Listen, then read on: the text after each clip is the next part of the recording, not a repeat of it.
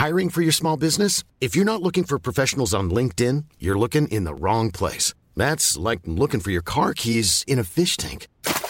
LinkedIn helps you hire professionals you can't find anywhere else, even those who aren't actively searching for a new job but might be open to the perfect role. In a given month, over 70% of LinkedIn users don't even visit other leading job sites. So start looking in the right place. With LinkedIn, you can hire professionals like a professional. Post your free job on linkedin.com slash people today.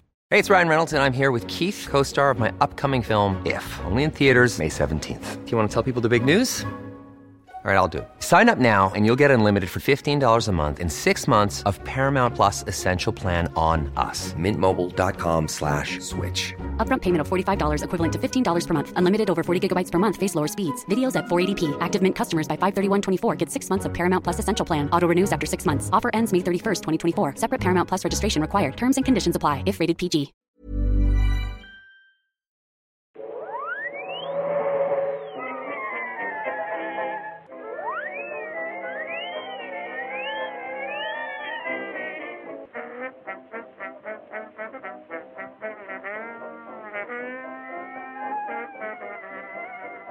Då börjar jag bara. Välkommen tillbaka. Uh, hej och välkomna till Nörden och jag. Det är jag som är nörden, Fabian Blolander. Och det är jag som är jag, Viktor Engberg. Det här är då podcasten sponsrad av Moviesin.se där vi sitter i stort sett och pratar nördkultur. Jag försöker bilda Viktor i nördkultur han älskar men inte vet någonting om. I och med att jag har hamnat lite efter på senare tid. Ja, och är bankman i stort sett. Ingen är perfekt. Eh, det här är ju ett ganska stort avsnitt. Det är det väl. Det här kommer ju bli en av de här stora milstolparna. Både i eh, poddens liv och även i mitt liv. Kanske inte just att Oj. den här blir med milstolpe, men att Så det kommer temat är en milstolpe. Din förstfödde, ditt giftermål och den här, det här avsnittet. Ja, det hade nog varit Jurassic Park-avsnittet i så fall. Jag tänkte mest på den här franchisen. Ja, jo, jo, precis. Eftersom dagens avsnitt handlar om Star Wars. Precis. Vilket det står troligtvis på det här avsnittet att det är, så att det är ingen Du läser, ju drama, du läser ju dramaturgi. Du ska ju kunna, du ska bygga upp för det här och göra det som en sån grej. Om det är någon som bara råkar slå på avsnittet utan att veta vad det var för någonting. Men ja, Har det på shuffle. precis. Shuffle bland poddar. Jävlar vad illa det kan gå då. Ja, någon måste göra det. Vi har ju nu gjort så här att vi tänker göra två avsnitt. Vi kommer göra ett avsnitt det här eh, med de, eh, vad ska man säga, de första men inte kronologiskt första. Det vill säga femman, eh, fyran, femman, sexan och Star Wars Holiday Special.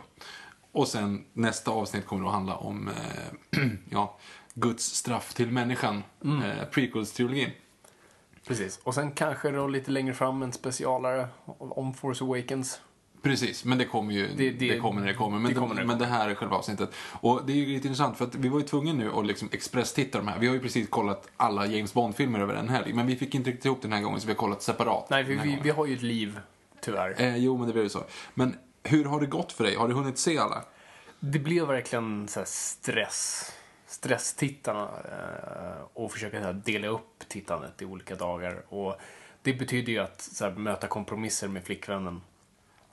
För Oftast när, vi, när jag ska liksom, se om någonting inför podden försöka tajma det så att hon ska slippa det. Om det inte är någonting jag verkligen vill att hon ska se. Eh, men nu var det verkligen så här. Älskling, sorry. Eh, du måste se Star Wars till middag. Eh, för att vi ska hinna med två ikväll. Men eh, la du ändå upp det så som att sorry, vi ska se Star Wars? För jag, jag hade ju samma dilemma, men jag försökte ju göra tvärtom. Du vet, nu är det, det här är liksom the shit. Det här är Mm. den största filmfranchisen i världen. Det är, helt, det är helt sjukt att du, du är den enda människan i hela, i hela världen som inte har sett de här filmerna. Du måste, nu ska vi göra en grej av det. Så här. Jo, men, men det är ju det. Din sambo har ju inte sett Star Wars. Nej, nej. Eh, hur hon har lyckats undvika det för mig fortfarande konstigt. Eh, min har, hade i alla fall typ sett Star Wars i liksom periferin. Sådär. Så hon hade ju en uppfattning om Star Wars och sett någonting när hon var liten och sådär. Så hon sa, nej det är inte, min grej. Fast, ja. Så det var ingen liksom introduktion till den. Men, men hon fick sitta med så att jag sa bara okej, ge den fem minuter. Ge den, försök att liksom komma in i storyn. Hur lång tid tog det innan hon somnade? Fem minuter. och sen verkligen bara mm, dunk. Alltså, hon, hon somnar lätt till film och särskilt om hon vill. Jag satt ju verkligen och försökte hålla, hålla henne vaken hela tiden. Alltså, det var så här, vad, vad var metoden då? då? Nej men, åh kolla på den där scenen, åh kolla där, den, åh det där är bra och det var snyggt. Alltså så här, för det hela tiden för att bygga upp den här stämningen.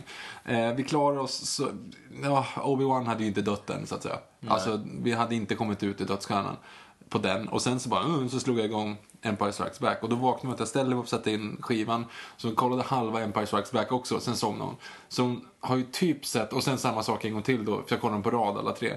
Så si- sista gången då när man slog ehm, Return of the Jedi så såg hon också typ första kvarten. Så man kan ju säga att hon har sett en Star Wars-film. Däremot har hon sett liksom ihopplock från tre olika. Jo, men det är lite samma sak här. Det var liksom se Episod 4 och det slutar med varför ser de, fan vad fula de där sandfolket då. Eh, hon tyckte de såg skitfula ut och då gav jag upp för då, det tog jag som en personlig förolämpning. Och sen typ en paus och sen dök hon upp igen i Episod 6 och sa vad har hänt med Luke Skywalkers ansikte? Fan vad ful han är. Eh, och det var det. Så. Gott sådär på den fronten. Men, Alltså- eh, men jag har tittat och jag har ja, typ njutit. Grejen är ju lite grann också att jag, jag tar ju det som att jag försvarar de här filmerna på tok för mycket. Ja. Alltså när jag ser dem i efterhand så är det så här, alltså det är ju fortfarande svärdfighten i, i fyran är så här, mm, det är två gubbar som viftar med, med käpparna mot varandra liksom. Mm. Men du vet, jag försvarar det ut i fingerspetsarna. Det är ju som att någon skulle förolämpa mina barn. Alltså så. det är ju så här, jag tycker inte om dem, men men du ska fan tycka om dem. Alltså det, det, blir, det blir helt miffat liksom. Jag, jag hörde till och med att jag liksom försvarade prequels-trilogin för att, bara för att jag liksom hade den på och gick förbi och sa vad är det där för någonting? Bara, det är Jar Jar, det är faktiskt Star Wars. Alltså jag, jag, jag, Försvarar skäms, Jar Jar. jag skäms för mig själv men jag går in och liksom går med taggarna utåt så fort det blir en sån sak. Bara för att jag, jag vill att hon ska eller hon, det är inte bara riktat mot sambon, men överlag bara. Så här, jag vill att... För det var det som var grejen för mig, för jag kunde på något vis i prequel-trilogin joina henne och säga what the fuck. Jo, fast då förstör du stämningen att sen någon gång kunna sitta där på ålderns höst med grå, grådassigt hår med alla barnbarn och hundar och stora akvarium. Eh, och, och titta på Star Wars 4, 5, 6 och liksom njuta. För du dödar det genom att klanka ner på de andra Star Wars. Och då kommer Nej, inte se skillnad det gör man ju inte. Jo, man gör det. För de kommer inte se skillnad. Star Wars, men du vet den där eh, liksom...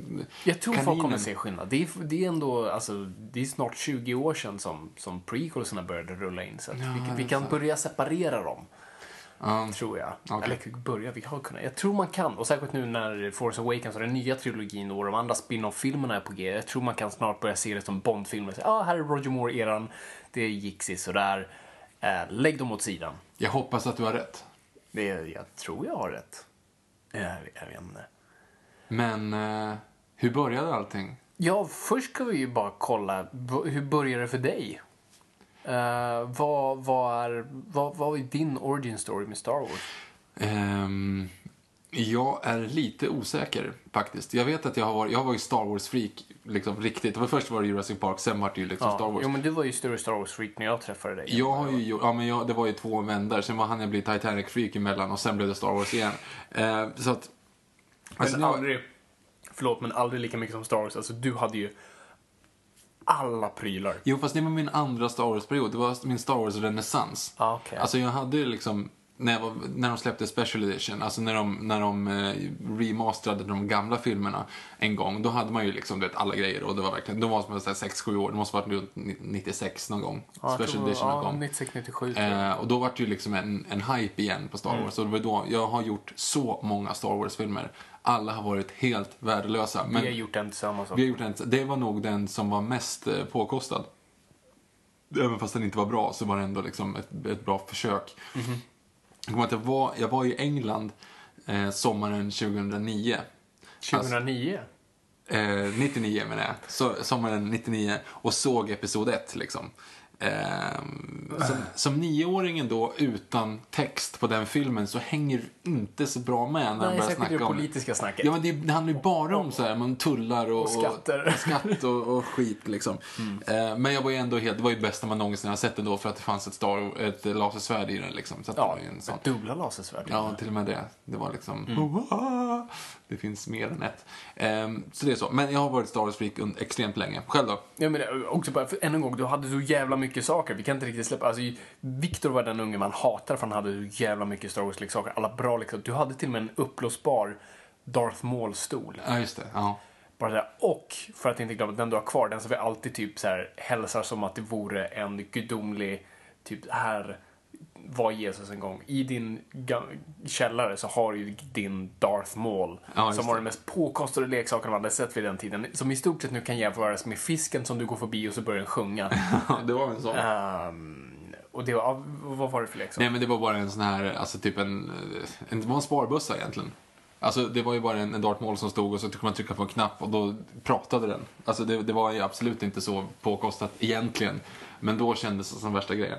Då Eh, var det, absolut. För den, just att han, den kunde fälla ut sitt andra, sin andra mm, lasersvärd. Men tanken var ju att det var liksom en, en sparbössa. Man skulle stoppa i en peng och då skulle det spela den här grejen. det en liksom. sparbössa? Ja, det fanns sparbössa. Jag insåg inte heller det från första början. Ja. Ja, Hur som. Ja, nej, nej, min Star Wars, det, alltså skäms nog så. Jag, eller jag, hade, jag var nog mer fascinerad som så här, riktigt liten av Star Wars-leksakerna än filmerna. Jag fick leksakerna innan jag fick filmerna, vilket jag tror är ungefär så George Lucas vill att det ska vara. Eh, så jag hade en jättebra Darth Vader. Eh, som, han, liksom, han höll sin ljussabel fast bara i liksom, själva handtaget och så kunde du stoppa in liksom en röd genomskinlig liten grej och så om du tryckte på en knapp så började den då lysa liksom. Om du tryckte på ryggen, det var väldigt bra liksom. Och så fick du med en bit av en bakgrund från dödsstjärnan och så kunde du lägga honom på ett spår så du kunde dra honom fram och tillbaka och så var det ju meningen att man skulle kunna köpa Obi-Wan så de skulle kunna slåss med Som, honom. som så mycket annat med George Lucas är meningen att du ska köpa någonting mer. Precis. Eh, så, så, det var det, så jag hade många leksaker innan jag såg filmen. Och sen, det var inte förrän Episod 1 skulle komma ut och det blev den här superhypen igen.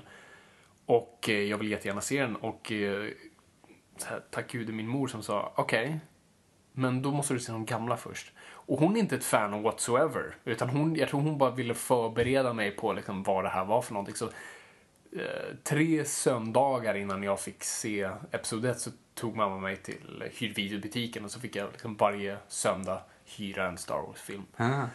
Eh, och såg dem hemma på VHS. Och jag tror inte det ens var special edition, så att, eh, jag tror det var de gamla Originalversionerna liksom. originalversionerna. För, eh, ja, det, det måste det vara, för när, när Greedo skjuter först blir jag lite så här... "Mm."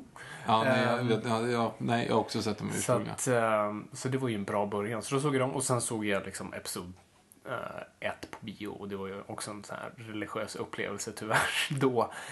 Eh, och, och sen var det ju liksom ett år av Star Wars. Varje rast så lekte vi ju liksom, ja, så, så lekte vi ju med lasersvärd och grejer. Du var oftast Qui-Gon, jag var oftast Obi-Wan. Det var mest på grund av skägget antar jag. Ja, ja, precis. För en tioåring så var det väldigt freaky. Oh, ja. Eh, och sådana grejer. Så det var ju verkligen så här, year of Star Wars. Det var lite 99. kul för att, ja, nej, det, det, det var verkligen så. Jag såg den ju tre gånger på bio. Eh, och det, det, är- det är en sån grej som att du hade inget kritiskt tänkande. Men ändå så, du tyckte det var hur fantastiskt som helst. Men du tyckte ju ändå att det var några delar var tråkiga. Så redan där fattade du att vissa saker var dåliga. Men du sket i det för att vissa saker var jättebra. Precis. Det vill säga de Star Wars, alltså l- laserswordsen som eh, plu, eh, pölsa i smalaste skulle jag säga. Alltså de, det var ju ashäftigt. Och men, Anakin säger Laser Sword faktiskt. Just det, i första Episod. Det är ju helt hemskt att de gör det. Fast jag tyckte det var en bra grej, vi ska komma in på det i nästa avsnitt, men jag tyckte det var en bra grej att han sa för det, det är ju sånt som barn säger och att liksom de applicerar ett namn på det, vet inte att det är lightsaber. Så jag tyckte faktiskt det var en bra detalj. Okej. Ja, du har precis hyllat episod 1. Alltså. okej. Ja, det är Eh, alltid bra med den. men, vad hände där 1977? Eh, 77, då, då är vi ju liksom Star Wars. Alltså vi är ju precis nu i the, the new age of Hollywood. Eh, du har haft Easy Rider och Coppola med Gudfadern och Scorsese eh, med, med alla hans filmer, liksom Mean Street. Så, så 70-talet har ju varit på något sätt en revival för, för Hollywood och liksom ungdomsfilm på ett annat sätt. Och, och nu, de här stora studiofilmerna är ju utdöda. Liksom. Du, du hade Sound of Music och det var väl den sista. Och sen kunde man inte göra så söta familjemusikaler längre för folk gick inte och såg. Folk ville ha Easy Rider. Eh, så några unga filmskapare, bland annat då George Lucas och eh, Francis Ford Coppola skapar ett filmbolag som är placerat i San Francisco som heter Zeotrope. Eh, som i stort är till för, det ska vara som en filmstudio där, där unga filmskapare ska kunna få göra experimentella filmer. Uh, det går väl sådär för det här företaget. Så det, det, går så pass långt så att George Lucas måste säga till Coppola, okej, okay, fuck it, gå och gör den där, vad Gud, Gudfadern, gå och gör Gudfadern för att vi behöver pengarna. Okej, okay, sälj, sälj, din själ och gör Gudfadern. Det kommer inte bli någonting ändå. Nej, precis, men vi behöver pengarna. Uh, så det är där de befinner sig. Och, och George Lucas är en experimentell filmskapare. Han har gjort THX eh, bland annat. Och i, i, det är liksom det han vill göra. Men, men han har samtidigt ett stort intresse för framförallt mytologi som han var väldigt engagerad i. Alltså, allt ifrån liksom gamla riddare från Englands mytologier till liksom gamla europeisk och österländsk och allt sånt där. Eh, och samtidigt också stort science fiction men också stort fan av matinéfilmer. Alltså matinéfilmer var alltså, eller sådana här serial, sådana här små korta äventyrsfilmer som gick på dagarna på biografer. Du vet, du betalade en, ett öre och så fick du liksom en, en läsk, tre filmer och en kvinna du kan ta dig hem. Nej, äh, kanske inte det. Men, äh, och då var det ju liksom så här, Indiana Jones-eska äventyr. Batman hade en sån serie bland annat, där man mhm. gick och såg liksom, på biograferna. Det var ungefär som en tv-serie. Äh, och han var väldigt förtjust i dem, liksom Flash Gordon och allt det där. Så han sätter sig ner en dag för att göra sin version av det. Liksom, en liten B-film som han kallar The Star Wars. Uh, och skriver den och bestämmer sig för att göra den utanför Zeotrope för den behöver en större budget. Jag tror runt 10 miljoner var någonstans den skulle kosta. Ingen studio ville ha den, ingen ville liksom peta på den. Men det var inte förrän 20th Century Fox i stort sett sa ah, okej, okay, fine, vi, vi gör den här liksom. Vi, vi lägger inte oss i allt för mycket utan du, du får göra den här. Och därför han får en så bra deal på det. För han säger Bra, eh, vi gör det här men jag vill äga rättigheterna till den här. Och framförallt om jag vill göra leksaker så, så ska jag få göra det. De säger fuck it, gör, gör vad fan du vill, vi bryr oss inte. Big mistake för stackars Fox. Ja, det skojar jag inte. Och så inleds inspelningen för Star Wars. Som han skriver och regisserar. Kaotisk filminspelning. George Lucas kan inte riktigt hantera den pressen. Han får liksom typ nästan hjärtinfarkt under inspelningen och han är inte så han är ju inte en bra regissör. Alltså alla skådespelare har ju varit ganska överens om att han är inte en duktig regissör. Han sa sällan vad han tyckte om scenen, han regisserade väldigt lite. Det var svårt att läsa honom. Uh, och han var mer en tekniker. Men, och det är ju det som är lite kanske den stora bedriften för, för Star Wars. För det var ju när det väl kom till effekterna. För som sagt, Hollywoodfilmerna är i stort sett döda efter Easy Rider och allt det där. Så inga effektsbolag finns i stort sett kvar. Och de som gör det är liksom gamla reliker. Liksom Harryhausen och de där. Och det är ingen riktigt som pushar gränsen för vad man kan göra för effekter. Så vad George Lucas var, han går i stort sett till universitet till olika liksom, tekniker och ingenjörer. Eh, och, och, unga filmskapare och egentligen sätter dem i, i ett garage och säger jag behöver effekter, lös det. Mm. Och där skapas de väldigt tidig version av det nu legendariska effektbolaget ILM, Industrial Light and Magic. Och de sitter där i stort sett bara och löser sig, okej okay, hur gör vi rymdskepp. Ja, men vi kan ta, liksom, använda oss av kromaki, en blå skärm. Och istället för att liksom vrida på ett rymdskepp där ska man ha kameran som rör sig runt rymdskeppet så vi ger en illusion av att den flyger och sådana där grejer. Och de bygger i stort sett allting i ett garage. Och använder så väldigt tidiga versioner av en dator för att kunna liksom Chromakia ihop det. Chromakia ihop det, precis. Och använda olika lager, olika slags exponering. Och allt är gjort som sagt, allt är gjort för hand. Det finns ingen liksom, dataanimering. Nej, nej, nej. Utan allt är i stort sett gjort för hand. Men visst hade han gjort, han har väl gjort American Graffiti precis innan va? Bra, eh, bra nej, precis. Som, för den är väl ändå som, den... som är del av Zeotrope också Koppla producerat liksom. Som, jag tror han gjorde liksom On a Dare, mm. gjorde han den. Uh, och det var ju också bara för att visa sina chops som regissör. Och den var en hit. Mm. Ska vi också tillägga. Det är därför George Lucas hade ju faktiskt ett bra rykte. Uh, för den slog ju verkligen med den här ungdomsfilmsvågen och gick riktigt bra. Så. Sista natten med gänget heter den på Sista natten med gänget, ja. precis. Eh, nej men för det, är det, han hade, det är ju lite svårt att bara hosta upp, även om det bara är 10 miljoner så är det fortfarande väldigt mycket liksom, pengar att bara eh, slänga på någon som inte vet vem det är. Så han hade, han hade inte gjort liksom, en, en hit innan. Det inte så också att Al Guinness, alltså Obi-Wan Kenobi då, eh, när de börjar spela in då och man eh, testar för allihop, ingen av de här är ju kända, ingen skådespelare är Nej. kända. Förutom då Harrison Ford som var med i American Graffiti liksom. Precis, men han var inte en stjärna. ska Nej, nej, nej, tillägga. absolut inte. Men han hade varit med i film, om man säger så. Jo, men det är ju det. Harrison Ford var ju... Han var inte tilltänkt för en roll, utan han var ju där- Han togs in som att läsa mot andra skådespelare, främst de som skulle spela Leia. Mm. Och sen hade han gjort det så pass mycket som, ja, fuck it, han, han kan ju spela Han Solo. Liksom. Ja, han var snickare. Var det någon, jag, jag såg, jag har ju kollat nu på, eh, eh, på extra materialet, för jag köpte den här boxen med alla, så jag har suttit och kollat extra materialet och han sa det liksom att han var, jag var snickare. Alltså efter, efter han gjorde American Graffiti så mm. jobbade han fortfarande liksom på annat. Ja, och sen så fick han ändå typ hjälpa till på George Lucas hus. Ja, och sen så liksom kom han in. Um, för Alec Guinness var ju den som var fortfarande skådis liksom. Ja, Oscarsvinnande, stor, respekterad skådespelare. Det var ju han som på något sätt skulle vara ankaret. Det var lite typ som Marlon Brando i, Superman. Mm. Den här som på något vis gör allting lite mer legitimt. Och han dealade ju också till sig en procentandel på merchandisen. Exakt. Ja, Vi- på filmen. Ja, på, på filmen. Ja, på filmen. Eh, Så det var ju en bra... Det blir ju det, som då tänkte, tänkte han rätt. Han tänkte helt rätt där och han- hans barn kan säkert fortfarande sväva på de checkarna som rullar in. Eh, nej men precis. Men han, och han brydde sig inte för fem öre vad det var för film. Liksom. Han kunde Mm. skita. Han visste ju knappt vad det var. Jag måste tycka att det var skittöntigt liksom, att sitta och prata om, om det Absolut. där. Om kraften och vad måste jag stå och svinga ett svärd här? Okej, varför är det, varför är det folie, matfolie runt det här? Ja, men så att det, det är en, eh, en intressant story bakom det. För det blir ju en, en ultra duper, huper, duper mega hit liksom.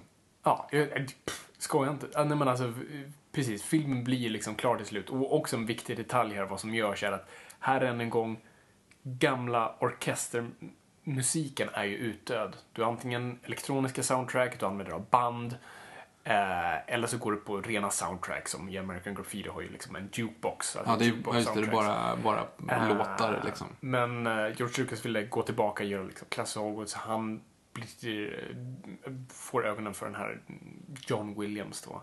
Som har gjort några, liksom, några filmer. Så, har han gjort? Nej, är det här?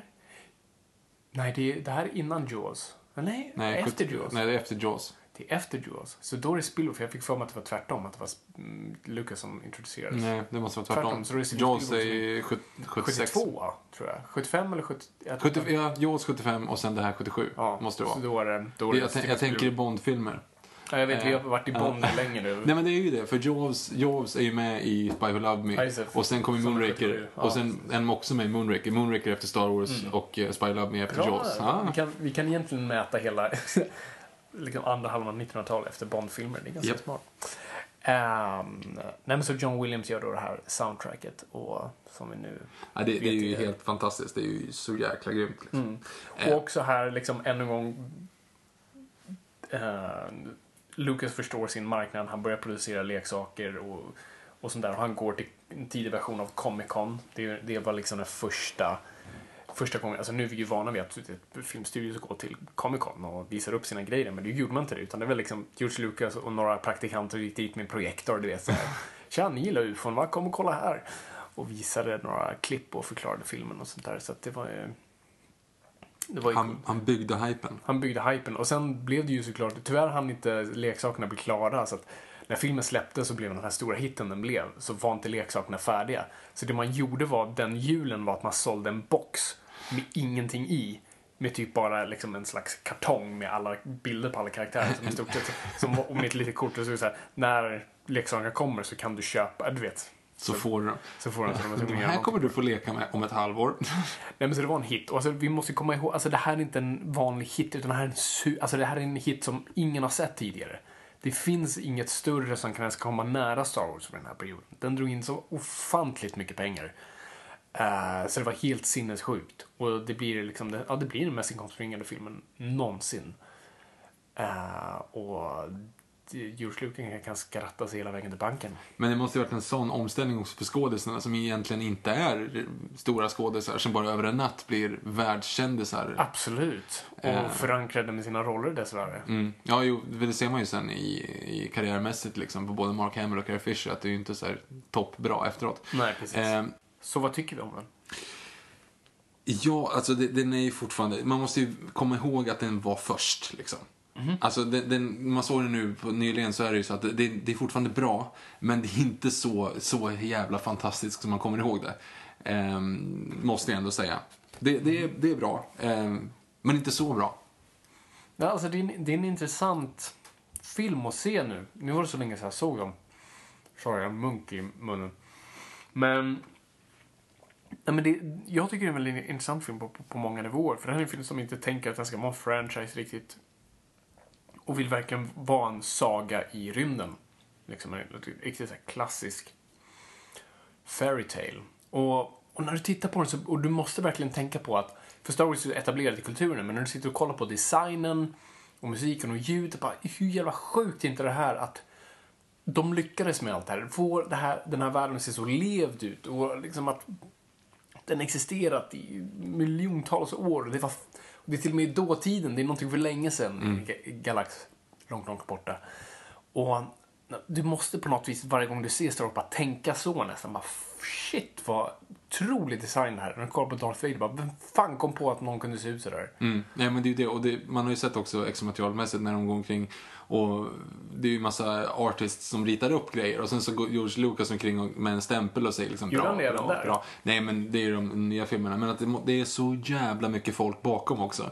Det är, ju- det är ju sån extremt hantverk bakom hela världen. För att om du tittar på, precis som Sagan om ringen också, när du kollar på Sagan om ringen-filmerna, så specifika kulturer har ju specifika symboler och specifika kläder och sådana saker. Ettan inte, eller fyran är inte lika mycket som det sen kommer vidare, men du ser ju, så fort du kommer till en ny värld så är det liksom designade saker just för den världen. Mm. Du kan ju se på någon hur de är klädda, vilken planet de kommer ifrån till exempel. Men planeterna finns ju inte på riktigt, utan allting är ju bara ihoptänkt liksom. Ja. Men du får, du får den värld, du köper den världen så hårt just för att de där detaljerna finns. Mm. Du kan genom liksom, ja typ en symbol se vart den där kommer ifrån Mm. typ. Eh, vilket är så sjukt. Eftersom det bara sitter egentligen i huvudet på en snubbe från första början. Jo, men exakt. Och jag tror också att på något vis, samtidigt som man gör någonting väldigt outlandish, så gör man någonting väldigt grundat i verkligheten. Uh, alltså, till, om man kollar på hur uh, imperiets generaler ser ut. Det ser ut som någonting som skulle kunna existera här. Och det är hur deras så här, eh, symboler och, och utmärkelser ser ut. Så någonting likt. Så du tar en bit av båda. Någonting som vi känner igen, som vi kan liksom registrera. Men du gör det lite annorlunda så det känns mer liksom, borta. Och så bara placerar du Darth Vader som blir väldigt sådär konstig. Det, det är ju ganska intressant också. Alltså, han har ju tagit jättemycket från andra världskriget. Eh, första filmen framförallt. Det är ju, det är ju dogfights och det, Imperiet är ju så gott som nazister. Liksom. Absolut, Nazis in Eh, space. och det var ju det de också la in, till exempel de här eh, formationerna och, och grejerna med, med X-wingsen. Mm. Då åkte ju George Lucas, inte åkte omkring och filmade, men han, han tog från TV och så visade han animatörerna. Ja, Liksom, men det, blir- alltså, särskilt fighten i, um, i The Millennium Falcon när de, när de ska, när eh, Luke och Han sätter de här små liksom, gevären liksom, och skjuter utifrån.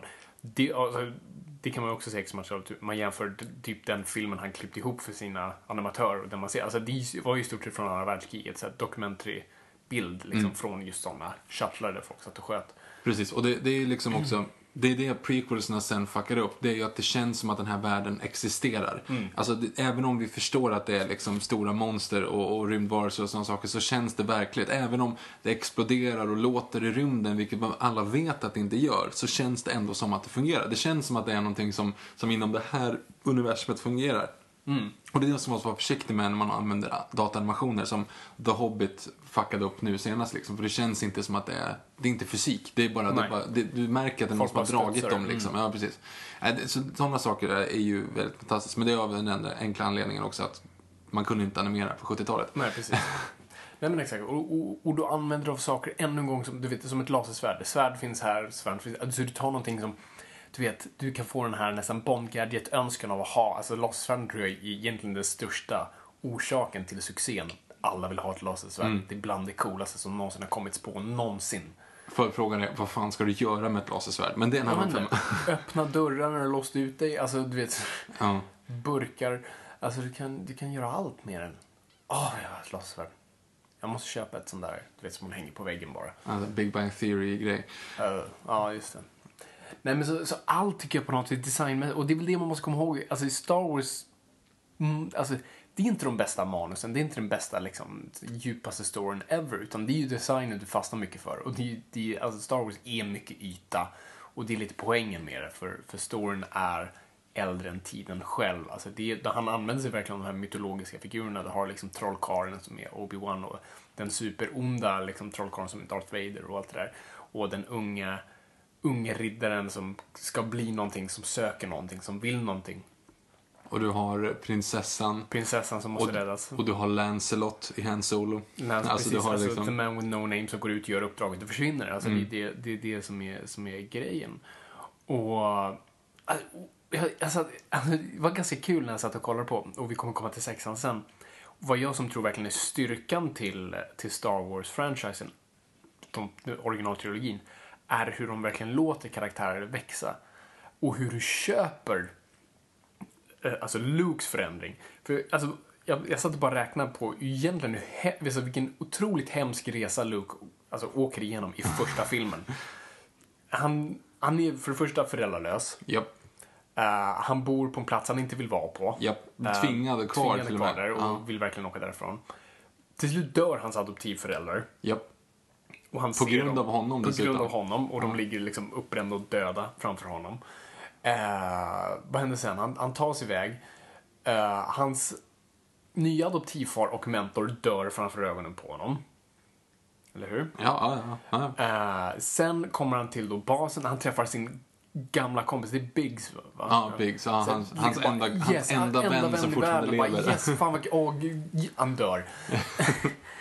och, och sen kan vi komma in på de andra. Men alltså, Luke... Det går ju åt helvete för honom, minst sagt. Hela tiden. Hela tiden verkligen. Ja. Och jag, jag hade verkligen inte tänkt på det förrän jag såg det nu. Bara shit vad han får bara skiten urkickad ur sig. Ja. För, så att, det är det jag tycker på något sätt är så starkt med det. Alltså, faktiskt, du har en karaktär alltså, vars resa du köper.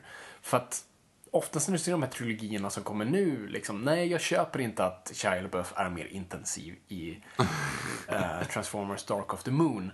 För att han har inte genomgått den resan alls. Liksom. Han har stått i hörn medan robotar fightas. Uh, och sådana grejer. Men Luke faktiskt genomgår den här. Och, och det är det på något sätt, det är där jag insåg någonstans att det är därför jag gillar de här karaktärerna. För de faktiskt genomgår en resa jag köper. För du låter dem faktiskt ligga i skiten ett bra tag. Uh, alltså, Princess Leia får se hela sitt folk dö framför henne. Det är egentligen helt sjukt. Det är ju motsvarande liksom att, att, att alla på hela jorden dör. Och du får titta på det. Och, du det får är titta ditt på det. fel. Ja, precis. Så bara för att du säger liksom någonting så är det så alla på hela, det är helt. Ja, den är grov. Den är grov. Eh, Så, sådär, så, så jag tycker Lukes resa är väldigt intressant. Och vi ser också filmen ur hans perspektiv. Vi har den här klassiska dramaturgiska grejen av att vi, vi, vi kliver in i en ny värld via någon. Eh, Så hela första filmen är ju i stort sett från Lukes perspektiv. Ja, men jo, det är. Eh, och det är den här klassiska, du vet, man är på en plats som man inte känner att man hör hemma till eh, och sen dras därifrån eh, och måste ut i en ny värld och på något vis hantera den. Men det är ju hela Harry Potter-grejen. Alltså, Hela Harry Potter. Om du är på en, och det är också manusförfattare 101, eh, som du har sagt tidigare. Mm. Alltså om du är på en plats som är svårförklarad så är det bra att ha en karaktär man kan lita på. Någon som liksom är grundad, någon som också lär sig för första gången. Mm. Till exempel Hogwarts, ja, men allting ser genom Harrys ögon, för han är som, han är som oss. Mm. Han vet ingenting om, om wiz, witchcraft och witch, wizardry. Mm. Men han kommer dit så lär han sig och då förklarar alla för honom, därför förklarar man också för oss. Men jag menar, prequels-trilogin. Alltså, Ja, vi kommer till det. vi kommer till det. Men Eh. jävlar vad det är skadat i den alltså. Okej, men vi är inte där än. Nej. Nej, men så jag tycker ändå uh, A New Hope, som ni ser, den Fiketa, uh, är en så här stabil film. Alltså den den, den, det är en världsbyggande film som gör exakt vad den ska göra och jag gillar karaktärerna, jag gillar liksom allt som är där. Den är ju lite hackig i dialog som allt George Lucas skriver. Oh ja. Eh, och hackig plott. Men jag tycker fortfarande, också vad jag tror på något vis är så intressant med den är att du får en dubbla final. Du Ja. får liksom, du får, egentligen, för vi tror att filmen ska handla om att vi måste ta oss från dödsstjärnan. Det är det hela grejen och vi förlorar Obi-Wan på slutet. Och vi får en cool svärdfight, eller hur man definierar Cool. cool. Eh, och sen så blir en till, en, he, en helt ny sista akt där vi ska faktiskt ta ner Imperiet och, och eh, förstöra Dödsstjärnan. Så jag tror också det är en sån, what? En bonus! Ja. För, som, en ex, eh, som en cheeseburgare på din första hamburgare. Bra, bra. eh, Det är en sån här som man köper en Big Mac och så Ja, lägger man på Ja, 10 ja. spänn och så fick man en cheeseburgare också. Ja, Så man har ätit upp den första hamburgaren. Liksom så här, så, det var gott men jag är inte riktigt mätt. Och så bara, "Åh, det finns en till. Ja, du är mätt men du är inte nöjd. Det, Det är en bra, skillnaden. ja det är skillnaden. Det är skillnaden. Eh, Det är skillnaden. Så att, eh, Så att det är alltså som en Big Mac-meny. Första filmen. Det är bra betyg. plus en cheeseburgare. Plus en cheeseburgare. Men- Men den här blev ju en hit. Den här blev ju, ja, som sagt, den här blev en superhit eh, och liksom merchandise galore och George Lucas blev rik direkt. Och, och det är det här som jag tycker är så intressant med Lu- Lucas, för att trots att vi ser honom här som den här supermiljardären, eh, företagsledaren och alltihop, att han är ju i hjärtat en independent-filmare. Så han känner ju där då, okej, jag äger Star Wars. Ja, det här är den största hitten någonsin. En, en uppföljare är självklar och jag tror jag kan finansiera det här själv. Eh, Så han säger till Fox i stort sett, Fox, jag fixar det här. Ni kan vara distribuerare, men jag äger den fortfarande och jag kommer finansiera det, så ni kommer inte förlora några pengar på det här alls. Om det skulle gå åt helvete. Så han använder liksom vinsterna från första filmen och, och även tar lite lån från banker. Så, han behöver i stort sett bara säga Star Wars och de bara tar det. Ehm, och så inleder, inleder han liksom produktionen på The Empire Strikes Back.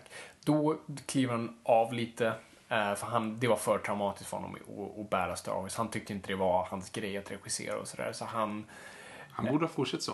han borde ha fortsatt så. Så han tar in Lawrence Kasten för att skriva manuset baserat på hans story. Eh, och sen Evan Kreshner är det väl, som, Ja, ja, eh, som regisserar, som sedan gjorde Never Say Never Again, Bond-filmen som vi hatar. Och Eh, Robocop 2. och Robocop 2, så att en riktig hitmaker eh, som gillar att ta andras eh, properties och, och göra någonting av det. Ehm, så han gör Empire Strikes Back liksom helt själv. För sina pengar, sin plånbok och alltså hur coolt är inte det att göra en superblockbuster som en independent-film, vilket det är. Ja, det måste ju vara, det, det är ju såklart den största independent-filmen någonsin. Mm. Så produktionen inleds på den. Det går ju lite smoothare den här gången. De har liksom De har en regissör. De har en regissör, de har team med sig som gillar att vara där. För det är ju också, George Lucas ett jätteproblem med team för att amerikanska och brittiska team jobbar inte bra ihop. Uh, för att amerikaner hatar tea time. Eh, och engelsmän hatar de som kommer i vägen på deras tea time.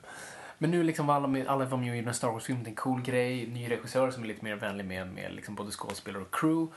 Och jag tror de inleder, de filmar ju först i Norge när de gör alla Hoth-scener. Och det blir ju typ den värsta vintern någonsin. Så jag tror, det var ju några dagar de bara ställde kameran i lobbyn. Och bara, så Mark Hamill, gå ut och ställ dig där. Och det var det de gjorde. Det är ju en Opel här bredvid. Den syns inte. Det är snö på den. Gå ut. På den, gå ut. Eh, och nej, så allting går bara lite mer smooth liksom.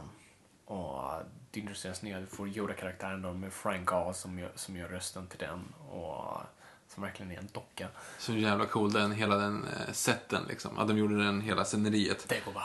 Det går bara system. Det är För biten av en orm. För allting är ju på riktigt uppbyggt. Det är ju det som är så, man glömmer ju bort det liksom Mm. i, eh, i filmer idag. För att det bara, ah, behöver vi en... en Green screen. Ja, vi bara sätta in en green screen liksom. Precis, och särskilt Star Wars ju Ja, så. skoja inte. Eh, Men här bygger man faktiskt allt och jag tror det liksom blev ett eget ekosystem i det där på den här platsen. För det var så jävla mycket fukt och grönt. De hade ju ormar och spindlar där på riktigt. Ja, och en grön leguan. Det är samma grön leguan tre gånger. Syns det att här. Ehm, Kan den låta så? Som, den, som sätter ju ett ljud på den. Ja, nej, det, nej, det gör den inte. Eh, för övrigt också, jag såg ju de här special, special edition då. Eh, Ja, men tyvärr. Är- ännu mer förnyade. Så att i varenda scen, alltså eh, i en New Hope framförallt, så lägger de ju in saker i bakgrunden. Och Alltså, i förgrunden så bara täcker skiten. två gånger kommer det in saker som är precis förbi kameran för att dölja saker. Ja, Till exempel, vet du, har du sett eh, special, special edition på New Hope? Eh, ja, det är ju den jag har. Den när de klipper bort, eh, för det kommer ju fram, du vet när de är på, eh, när de ska ut och, och skjuta dödsstjärnan, då kommer ju Biggs. Eh, och Luke och Biggs står och snackar, då kommer ju någon general och någon säger så här, någon, någonting, typ ja men lycka till nu grabbar. Och så kommer det förbi en person i förgrunden och sen säger han mm, och så går han därifrån. Alltså, det, då får de ha censurerat, för han sa i originalversionen eh, typ, ja men du är ju Luke Skywalker, jag känner din pappa, han var, han var en väldigt bra pilot. Alltså att det, Aha. det var någonting, de klippte bort den sen för att han insåg att oh, fuck, det här går inte riktigt ihop med prequelsen. Så, då, så helt plötsligt, kolla på den scenen ni som har, eh, eller bara googla fram den för det borde vara.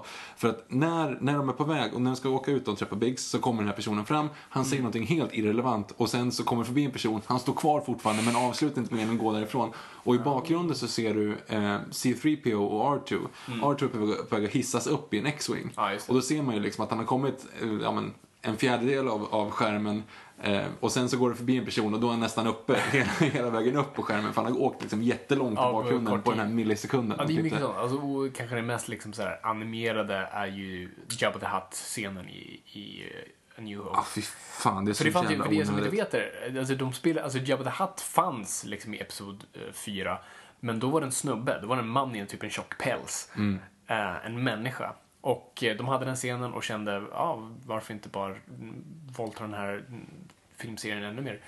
Eh, så då bara tog de bort honom, eller bara täckte honom med eh, liksom den stora Jabba Hutt-masken vi nu känner till. Och så jävla dåligt animerad. Ja. Har du sett första versionen? Eller du måste ju ha... Nej, du har den nya animerade versionen. För det, det finns ju två. Först gjorde de, de gjorde ju en till Special Edition, Ja. typ ja, men 97. Och sen gjorde de en till flera år senare. Så nu är han ju liksom lite snyggare, men det är fortfarande jättefult. Jag vet inte, den här som jag har ser skitful ut. Och sen den fulaste biten är ju för att det, det var, i den scenen då så var det ju eh, att eh, Han Solo gick runt Jabba. Ja. Och det var ju lite problem för att Jabba har en stor svans nu när de animerade. Så de, det de gjorde var att de liksom då skulle det få det att se ut som att Han Solo kliver på hans svans. Så man ser att de animerat och hans huvud så flyger upp lite så bakom honom som han kliver på. Ja, det ser så fult ut för det är så hackar. Ja, det är så jävla Ehm. dåligt. Men, och framförallt den största av grejerna som man har, det är ju den bästa introduktionen av en karaktär Mm. någonsin ändras. Precis. Eh, han, shoots first. Eh, som blev en sån här stor fangrej med all rätt. Alltså, för er som inte vet det, i original, eh, originalkatten innan den blev tillpiffad så är ju scenen då han precis ska gå upp för att lämna Cantina eh, bar och eh, blir stoppad av Greedo. Och de sätter sig vid bordet och de pratar och eh, får reda på att liksom, det är ett pris på hans huvud. Och samtidigt så väldigt coolt och laid back så knäpper han upp liksom sitt pistolhölster, eh, Han Solo. Och eh, skjuter Greedo iskallt. Bara rakt av. Yep. Uh, vilket är det coolaste som någonsin gjorts. Mm. Men, sen, men det tyckte på någon, av någon konstig anledning George Lucas var lite för grovt. Jag vet inte varför. Han, en, han ändrade sig 18 år senare. Typ. Ja, det är det som också är Så i dumma. den nya versionen som animerat in att Greedo skjuter först. Uh, Han Solos huvud har de animerat att han flyttar lite på det så här, i en liksom Så dance move nästan. jävla Och konstigt. sen skjuter han. Och, och det säger emot på allt vad han... Det är ju det som var så bra för Han Solo var, var ju den the rogue guy. Liksom, han som kunde göra någonting sånt. Som inte blinkade av att döda dig. Det gjorde honom till en väldigt liksom... Han var en karaktär och han hade brister och han var inte perfekt. Han var en skurk. Och han skjuter först. Så jävla Men nu dumt. var han tydligen en hjälte så vi kan ju inte ha honom. Men de, har, de har gjort om det en gång till. Nu skjuter de samtidigt. Ja, men vad i helvete. Jo, men nu skjuter de samtidigt Ja, det och det ser inte- ännu konstigare ut. Gör de det på din version? Ja, nu skjuter de precis han, samtidigt. Han kände så här, ja, vi måste mötas på mitten i alla fall. Precis, så att Greedo skjuter men, men missar. Alltså han skjuter typ upp i, upp i taket och han Solo gör ändå den här rörelsen och sen så skjuter, alltså det blir liksom bara och så bara fattar man ingenting och så ramlar Greedo ihop. Ja, vi, vi ber för den dagen originaltrilogin släpps på Blu-ray, vilket de skulle tjäna så mycket pengar på. Ja, och det är det som jag inte fattar. Att de, ah, ja. Sen kommer ju också den grejen, de har, det är jättemycket små saker. De har ju lagt på till exempel scener när de kommer in på Tatooine där i staden. Ja, det där är väl mest massa Och massa små robotar som typ så här slår, på, slår på varann och det är Och så det här, är dåligt så här, gjort. Det är det. Jävligt alltså, det här är dåligt ju gjort. 97 så datanimeringen är inte så jävla utvecklade. Men vi har ändå haft Jurassic Park och sådär. Så jag förstår inte att han lät många av de här grejerna passera. Nej, jävla konstigt alltså. Uh, alltså, och sen var det ju så här små grejer. Han, du vet när, när Han Solo du vet, jagar de här sto- stormtrooperna på Mm. dödsstjärnan. vet, Springer efter dem och skriker lite så här kaxigt. Och sen så är det massor och så springer han tillbaka. Det var ju, han, där la George Lucas in typ hundra fler. Istället för typ tre som stod där. och sånt där Mm. Och den konstigaste av dem är ju att lägga in eh, stenen framför R2D2. En sten framför R2D2 när han gömmer sig för... För att han inte är gömd nu. Och stenen är dåligt gjord. Alltså den, den, är, den är liksom, det är bara, åh gud, det, det är någon skit på skärmen. fokus Liksom. i den här liksom. Det är bara... Ah, ja. Och det märker man också nu, jag blir ju o, alltså, obefogat provocerad av sådana saker. Alltså visst, Han Shot First, det är ju en stor grej. Alltså det handlar ju om en, en hel karaktärsark. Men liksom, och den här som, som en sån sak att de lägger in en sten eller att det går omkring folk i bakgrunden. De har förlängt scenen också med Stormtroopers, de, har de, här öd, de rider ju på en jävla ödlor. Ja, exakt. Eh, I Special Edition, så en av dem så la de ju bara en ödla i bakgrunden. Men nu i den här katten nu, nya Blu-ray-katten, så är det en längre scen med de här ödlorna som kommer och skriker och låter och grejer liksom. Men det är fortfarande liksom, varför? Ja, jo, men det tillför ingenting. Eh, och, Och jättemycket scener med X-Wings som är animerade. ja, just det. Som man, det är ju- det är fler scener bara liksom Ja, och de är fler på. och snyggare och sånt där. Och de märker man ju mindre av. Alltså, alltså, det är det som är så sjukt, för X-Wingen ser så jävla bra ut. Mm. Så att man blir så här, vilken, är, vilken scen var datanimerad? Man blir lite förvirrad för det. Så- Sen piffar de ju självklart också de animeringarna, alltså de, de gamla grejerna. Jo, allt är ju tillpiffat på något vis. Men eh, åter till femman då. Ehm, där har de också lagt till en scen med Wampan, alltså i första scenen när han sitter med, med fötterna uppe i, ehm, i eh, taket där. Första, första katten så såg man ju inte den överhuvudtaget. Enda man såg var en hand och sen så här, mot, mot kameran. Ja, just det. Då såg man inte att han satt och åt liksom. Nej, just det. Nej, det, den är ny. Eller? För just den är omklippt och det, det stämmer inte riktigt heller för han sitter ju och äter och, då hör, och så filmar man eh, Luke och då hör man precis. fortfarande leva. Vad bra att du sa det där, för när du säger det kommer jag ihåg att det där stämmer faktiskt. Men, jag, framförallt, men det glömde jag bort när jag såg den sist. Bara, Mm. Varför låter den? Sitter den och äter någonting annat medan den andra plågas? Eller har han liksom rivit av benet av den bara, som Ja, ligger och precis. dör någonstans och sitter och gnager på benet. Nej, det är, det, det är lite, lite dumt eh, på sådana saker som inte riktigt klaffar. Mm. Och dessutom nu, nu när han har typ dödat den, varför är han inte kvar i grottan? Varför springer han ut i, i, eh, i eh, naturen och fryser ihjäl? Ja, jo, precis. Det är också dumt. Dum idé. Det är för som han dödar ju den ändå liksom. Fast jag tänker ändå att han har så här panik. Han Jo. bara därifrån. Han hugger bara armarna. Han vet inte, finns det fler? Du vet, jag tror det är en ganska så här inte... irrationell, rationell handling. Kanske inte så. Men om vi är på episod 5, Mm. Empire Strikes Back. Den, anses ju vara den bästa. Det är och, och den det är bästa. det. Alltså, du har den bästa manusförfattaren och regissören för jobbet. Eh, det, det är den andra akten i en Shakespeare-pjäs där allt går åt helvete. Och ska vi återgå till uh, fucked up shit som händer Luke Skywalker. Ehm, det börjar med att han nästan fryser ihjäl, blir bortrövad av en snöman, eh, blir inlagd i inälvorna hos en tamtam. Uh, återupplivas genom att vara i en tank i en vecka liksom. Eh, kommer ut, Kysser sin, hånglar med sin syrra. traumatiskt det. Eh, sen kommer eh, Imperiet och invaderar. Eh, Han får en ny kompis. han får en ny kompis som skjuts ihjäl. Han kraschar skeppet. Lämnas ensam. eh, och måste sen flyga till Dagobah. Där han kraschar. ehm, träffar Yoda. Um, har en konstig freudiansk dröm. Här har jag en fråga. Om den här, när han träffar Darth Vader i... Du hade Jag vet, jag hade en teori som var jättefel. Jag har insett den nu att den är jättefel. Ja, för jag trodde i flera år att det var så Jag här. vet, jag vet, jag vet. Berätta din teori. Ja, men grejen, grejen var så här, det var inte ens en teori, för det var no, eller ja, det är klart det var en teori eftersom det inte stämde, men det var, det, det fanns ju så här expanded universe. Och jag hade ett tv-spel som hette eh, Star Wars Master of Terenkesi, alltså det här spelet de sitter och spelar i första, eller i fyran då, det här typ så här fighting-spelet, de sitter och Ja, det här schackspelet. Ja, schackspel typ.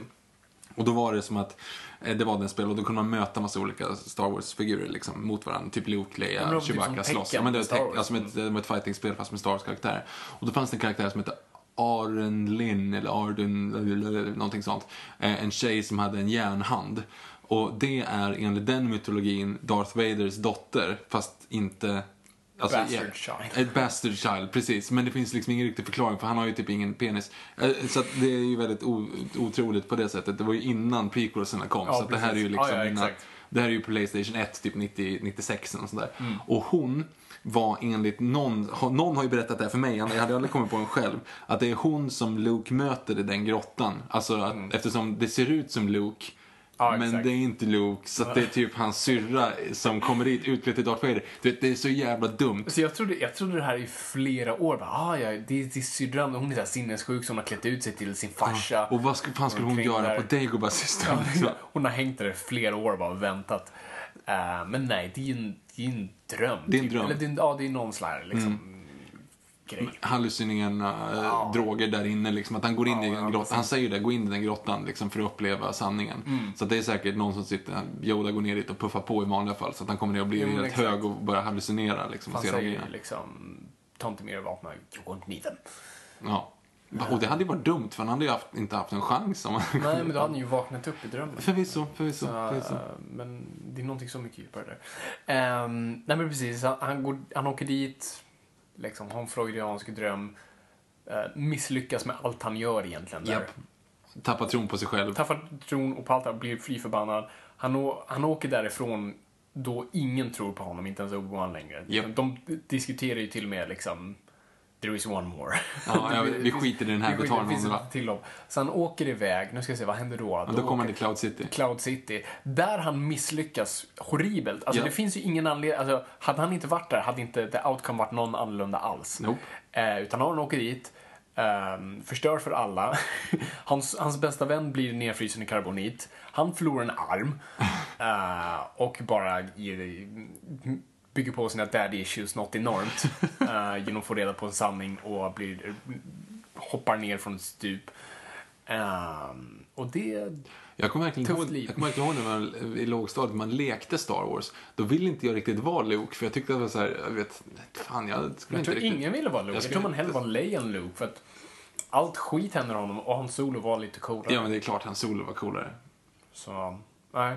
Så det är så mycket hemskt. Än en gång, så vi ska komma ihåg det här. Luke, än en gång, får skiten urkickad ur sig. Japp. Ehm, nej men, alltså, ja, det är det som gör den här filmen så eh, fantastisk tycker jag. Liksom. Allting går åt helvete. Och det, egentligen så är det inte så många story arcs. Det är bara två ställen. De åker direkt från, från isplaneten eh, till Cloud City. Det är Mm. Ja. egentligen det som händer. Och där blir de tillfångatagna. Precis. Sen blir de jagade på vägen. Det är rätt sant nu. Jag har inte ens tänkt på det. För det är egentligen bara, alltså det är Hoth och så är det då Ja, de jag... Cloud City och sen Ja. det går bara som Luke är på. Så Ja. det är egentligen bara två planeter de befinner sig på var. Mm. Eh, Och det är ju, och, och som sagt, det, är egentligen, det handlar om liksom att de, de är på Hoth. Och sen så ska de ta sig därifrån. Eh, Millennium Falcon kommer undan, råkar Mm. komma undan konvojen. Blir jagad och inser att oh, fuck, vi måste ta oss någonstans. De, han får reda på, just det, vi är nära Cloud City, vi kan åka till Cloud City. Ja, precis. de åker dit, det går åt helvete. Luke som då har åkt iväg till Dago bara inser att ah, du, det går inte så bra för dem, jag känner dig, jag åker dit och fixar det. Mm. Så att egentligen, story-arket är kanske mellan bara, det kan ju vara tre dygn. Alltså det vet man ju om inte. inte det kan vara tre timmar. Ja, men precis. Men det är ju det som inte riktigt funkar dock när man såg den i efterhand. För att hur länge är han? Det känns som att han är och tränar hos Yoda så mycket längre än vad de är ute i rymden och jagas av Star Destroyers. det det känns som att han, liksom, ja precis, som att han tränat i veckor. We need a montage. Precis, men det kanske var så att de satt i den där meteormaskens mage i tre veckor. Nej men det gör de ju inte. Nej, Däremot vet. kanske de sitter på Star Destroyer relativt länge. Där sitter de ju typ längre. Ja, det vet inte, Stars Destroyer? Ja, de gömmer ju sig. De sätter ju Jaha, sig du menar att de ska sitta där? Ja, fast det, det, nej, där drar de ju verkligen. Ja, okej. för, Men- för Boba Fett Ja, just det. drar De, ju efter ja, de- ganska snabbt. Och just det här introduceras egentligen inte för första gången. Egentligen inte för första gången. Men, men typ Mm. eh, Boba Fett som är den coolaste Star Wars-karaktären någonsin. Som Ja. jag, tror, alltså, jag tror ingen inte delar den uppfattningen. Nej. Vad är det som gör honom så satans cool? Jag vet inte. Han förstörs, de som har sett eh, prequelsna första, då förstörs han ju bara. Ja, ja, men som sagt, de Men- existerar inte. Ja. Nej, men Boba Fett på något sätt, För det första är väl hans dräkt, tror jag. Mm. Och att han är så tystlåten och han är, han säger, när han väl säger någonting så är det någonting och, och han har ett coolt skepp och ett tydligt mål och han har coola gadgets och vi alla Han ha är ju bara peng, pengadriven egentligen. Ja, alltså. ja, absolut. Ja. Ja, det är intressant. De andra Bounty Huntersna såg inte ut att vara särskilt bra Bounty Hunters. Nej, De har en sån benig robot, en konstig ödla. Ja, kanske var det. Bosk heter Bosk heter han. det. Eh, det är också... Jag, Vad står det i Star Wars-boken den man hade? Det Ja. var, jag kommer ihåg, det var en väldigt detaljerad beskrivning. Det var detaljerad beskrivning. Hade ni den, den här pekboken Ja, med alla herregud. beskrivningar? För där stod det väldigt mycket om Bosk, att han gillar att flå sina offer tror jag. Alltså, det Jättesjuka grejer.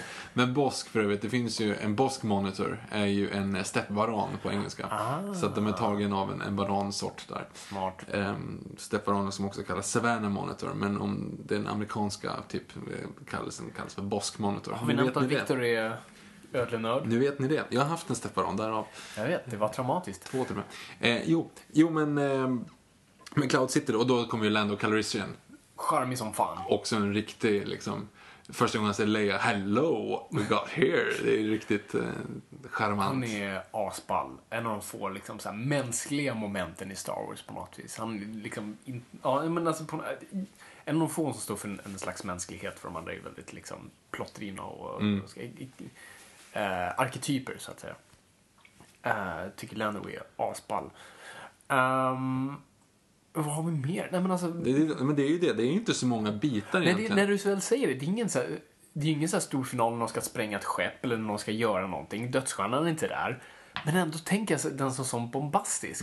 Och det är ju ingenting i den som är det. Nej, nej, nej, det är fighten i början. Det- alltså det är host, host-fighten Oh, är oh, ju grym. Fuck me. Alltså, gud vad den är grym. Det är för övrigt mitt favorit Star Wars-skepp. Men det är också för att det är väldigt bra leksaker. De här, vad heter de? Landspeeden. Landspeeder. Ja, eller Snowspeeder, Snowspeeder, ja. precis. Uh, för jag hade en leksak av den som var, och den kunde skjuta en harpun. Jag tycker de ser så jävla coola ut. Mm. Det är helt sinnessjukt vad balla de är.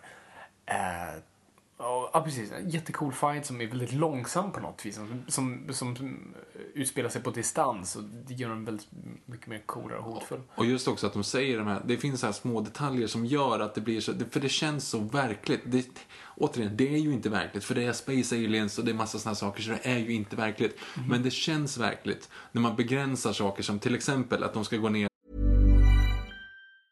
A lot can happen in the next three years. Like a chatbot may be your new best friend. But what won't change? Needing health insurance. United Healthcare Tri Term Medical Plans are available for these changing times.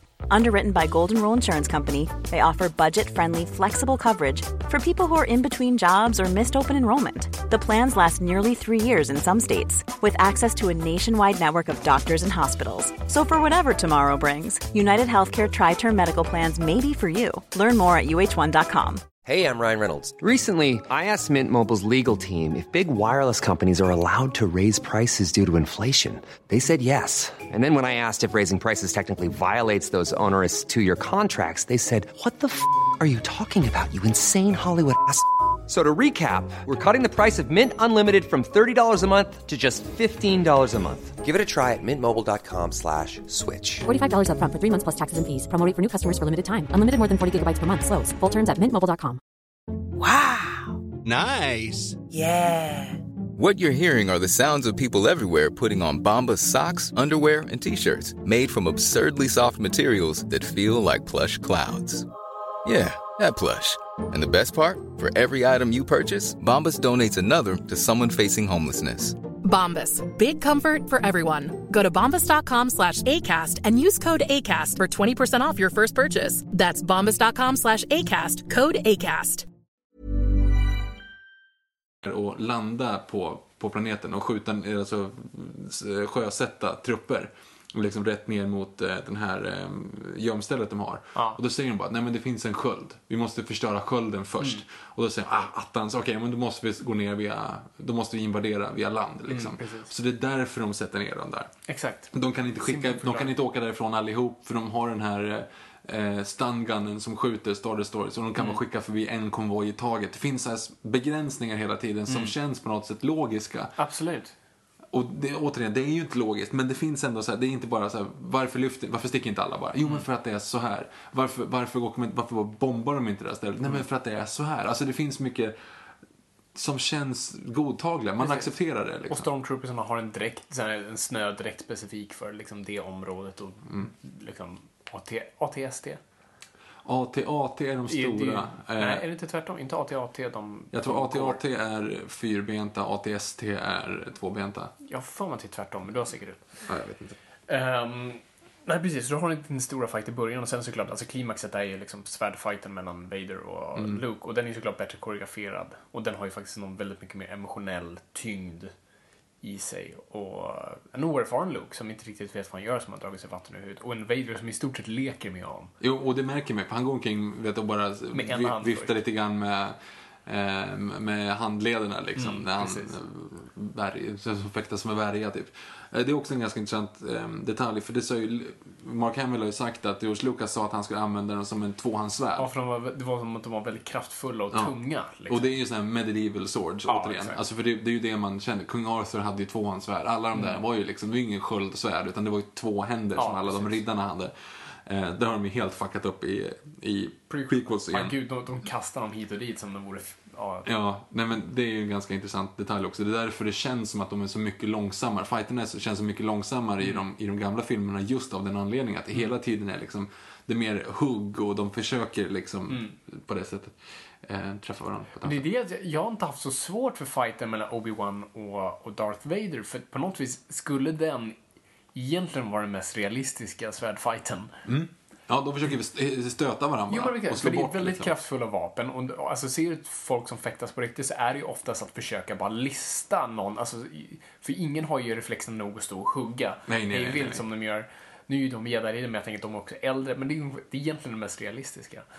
Eh, och sen som du säger, för i Episod 5 alltså, eh, då har de en hand ibland. Ja, särskilt Darth Vader, men även Luke. Liksom. Ja, nej. Femman, femman kör han dubbelhand. Det är trean. Jag tänker, jag tänker eller han ligger ner där eh, strax innan I'm your father.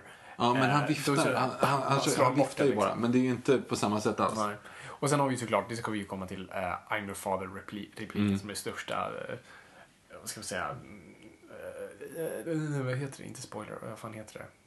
Mindfuck. Ja, a twist. Den Ja, twist. twisten någonsin.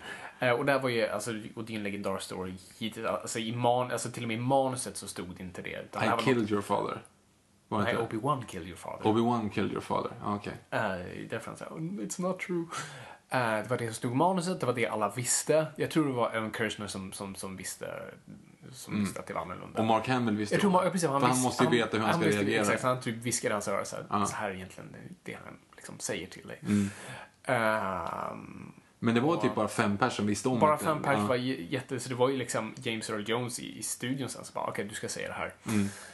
Eh, För David Prowse som spelar Darth Vader, han visste ju ingenting. Den stackaren måste Den man ju prata stackaren om. visste ingenting. Det är så, alltså, om ni kan hitta på YouTube de scen där man hör liksom bara det råa ljudet från inspelningen. Och han, han trodde ju att det skulle vara hans röst. Oh ja. Och han har ju väldigt tjock sån här welsh accent. Mm. I want him alive! Ja. Tänk dig det. Och så, jag måste artikulera varenda gång också. Mm. Det, just den kända scenen, det är I want him alive, när han säger den. För, det, för då är han ju liksom, han, han levererar så jävla hårt och försöker så jävla mycket. Take the picture, I, I want him alive! Och så liksom rycker och sliter i sin egen stämband och bara liksom, nu lever ut det för varje scen. Precis. Och så vet man liksom att du kommer inte... Nej. Nej, Stackarn, han var besviken. Men det är han som får åka runt på alla Comic Cons och morsar på folk. Sen är det också en så intressant grej att i sexan sen när de ska visa honom, när de tar av masken, då är det en helt annan. Ja, Det är ju inte David Prowse Det är heller. ju, vad vad är det, fyra, fem skådisar sammanlagt som är Darth Vader. Alltså, Ja, om man räknar om man räknar, också. ja. Ja. men också ah, den som fäktas Ja, och vet, det, sådana det, sådana ja. grejer. Så att det massa olika komponenter för Darth Vader. Ehm, nej, men så, ah, fan, det är en asbra film. Alltså, det är en bra film. Oh ja. Men, jag. men som sagt, jag tycker att det stora behållningen i femman är att den laddar upp. Det är en sån perfekt mittendel. Men det känns också, men det känns som en story i sig. Det, är det, alltså, det känns inte som, du vet, för det är så det, det känns med tvåor. I en trilogi är tvåan oftast nästan sämst. Japp. För att det känns som, du vet, två tonen. Vi ska gå från punkt ett till punkt två för att komma till punkt tre. Alltså, det är bara liksom... Mm. Fast tvåtonen montage. tycker jag inte gör Jag det. vet du tycker det, men... Men jag två, så jag, jag säger så här, nej men det var inte så jag menade. Tvåtonen tycker jag, tycker jag är, är den sämsta i den serien. Men där tycker jag att de gör fel. För att de, det borde vara punkt A. Alltså, du har varit på punkt A och du ska till punkt C och nu ska du bara gå förbi så att du kommer liksom rätt. Men, men det, det jag menar där, det är att de lägger in det här med Helms Deep som inte har någonting med stora storyn att göra. Nej. Och det, det gör de ju fel. Det gör de ju inte här, menar jag. Alltså, ja, ja. Ja, men jag tycker i alla fall, det, det, det är en som self-contained story. Jag tycker inte den alltså, bygger upp så mycket egentligen. För, vi, för en uppbyggnad tycker jag säger så här, nu bygger vi upp, liksom, nu ser vi montagen när de samlar, get the band together. Men det har det inte här, utan här förlorar vi allt hopp vi har. Så vi, när, när, vi vet att en trea kommer, så här, hur fan ska vi, hur kommer vi klara oss ur det här? Jag vet inte vad som händer härnäst. Uh, det är inte som i ja, Bilbo-filmen, liksom. What have we done? Gud. Eh, så att det är det. Jag tycker den håller sig som en film. Du skulle kunna se den som en första film nästan och bara what the fuck. För Star Wars handlar ju så mycket om att droppas mitt i. Eh, Star Wars Episod 4, du, du släpps ju mitt i en fight. Mm. Eller som Star Wars Episod 3 börjar med, med scrolltexten. War! Utropstecken. är, det- är det första som står. Precis. Eh, så Star Wars handlar ju så mycket, det var det Star Wars var konstruerat som. Som en sån där matiné, du, du kunde komma in i avsnitt liksom fyra och inte behöver veta så mycket om det utan det är en scroll som förklarar vad som har hänt. Liksom. Previously on House of Cards. Ja, men, eh, den biten. Så att, det är därför jag tycker femman fungerar så bra. För du kan bara droppas rakt in i den och bara njuta som en film och på något vis förstå dramat i den någonstans. Ehm, vilket jag tycker väldigt mycket om. Uh, nej, men så, ja, hur som helst, den här släpps i en minst lika stor hit. Uh, George Lucas kan betala tillbaka de lånen. På tre månader. På Efter, tre efter tre månader har han dragit in hela budgeten. Det är helt sinnessjukt. Eller nu låter det ju lite. Nu Ja. oftast brukar man ju göra det på så här opening weekend. Då var det en annan värld vi levde i. Um, för biobiljetter kostar mindre. Uh, nej men så, så det blir en superhit som allt annat. Och produktionen börjar ganska strax efter på vad som då kallas för Blue Harvest. Just det. För vid det här laget så är det så att, eh, och det här, nu är det ganska vanligt, men Star Wars var den största hitten någonsin, alla visste om det. Så när du ringde liksom plastföretaget och sa "Hej, jag skulle behöva så här mycket plast för inspelningen av nästa Star Wars. Då visste det här företaget bara, ah, Star Wars-film, vi kan lägga på en extra nolla och så för vi vet att de har råd. Så folk hade börjat göra sånt. Så det man bestämde sig för var att okej, men om vi sätter en alternativ titel på den här filmen inom produktionen så kan vi bara säga det här är en film som heter Blue Harvest, vi gör en film, vi måste köpa det här. Eh, och också bara för att hålla borta fans och, och sånt där. Eh, så det var första gången. Nu gör ju alla stora filmer det. Japp. Eh, Batman vs Superman hette någonting, jag kommer inte ihåg vad den hette. Christopher Nolans filmer är ganska kända för att ha en väldigt liksom, in, rolig titel. Liksom, eh, eh, The Intimidation Game hette Batman Begins och Rorys First Kiss tror jag Inception är och sånt där. Eh, så där börjar man med det. Och Evan Kirshner gör inte nästa utan en annan. Det här är ju ganska kul. För de hade ju tänkt, Steven Spielberg skulle ha gjort den här. Det var det ju första. Eh, och Spielberg var redo att göra det och han ville jättegärna liksom, haka på. Men George Lucas hade tidigare handlat i bråk med Directors Guild, alltså eh, facket, regissörernas fack. Eh, och eh, han hade blivit utesluten, eller hoppat av det rättare sagt. Eh, och då fick han inte använda sig av vilka regissörer han ville som var med i Directors Guild. Så Steven Spielberg fick de, fick de inte loss. Tänk att vi hade kunnat haft en värld där Steven Spielberg gjorde en Star Wars-film. Jag vet, och en Bondfilm. Alltså, det ja. har varit helt fantastiskt. Eh, men han gjorde Indiana Jones, så det blev typ en mix mellan de båda. Ja, det var okej. Det var, det var en okej film. Ehm, och efter det så, tänk, så letade George Lucas efter en annan och då kollade han på David Lynch. Och David Lynch har beskrivit den här storyn att han blev, att George Lucas hörde av sig och eh, de tog en tripp tillsammans i George Lucas nya sportbil. Och Lynch har beskrivit hur han hade en huvudvärk den morgonen och den blev bara värre och värre. Och när han fick höra det Ewoks, va? Vad är det här?"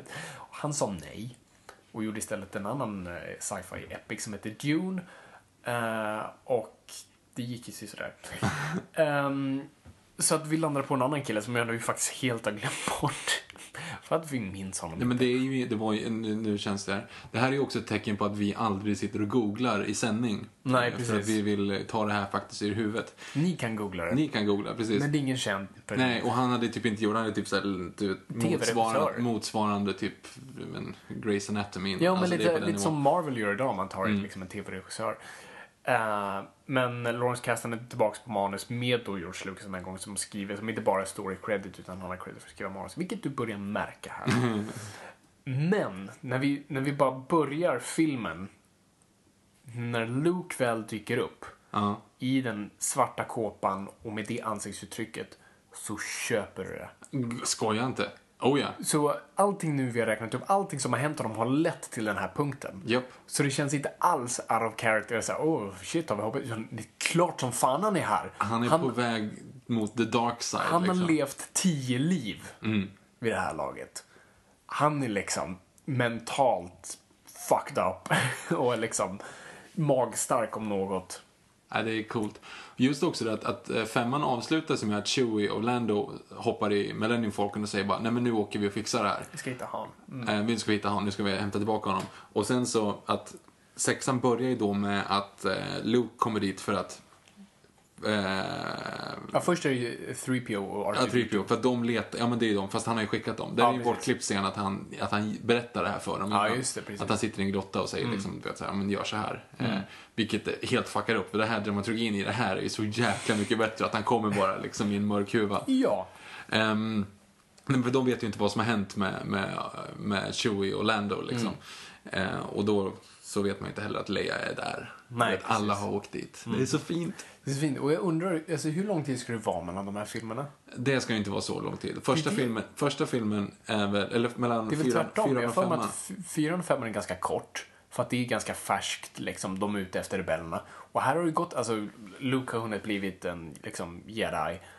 eh, och uh, Han verkar ha varit där ett tag. Men ändå har vi varit, har de letat, liksom, precis. Så det är Men de har, ju redan, de har ju varit där ett tag. Alltså Lando har ju, det har ju tänker, liksom att undercover. Ja. Du vet, varit där ett år bara för att du vet inte bli misstänkt för något. För jag tror att det är tvärtom. Jag tror att mellan fem, fyran och femman så har det varit längre tid. För de har ju byggt den här basen på Hoth ju.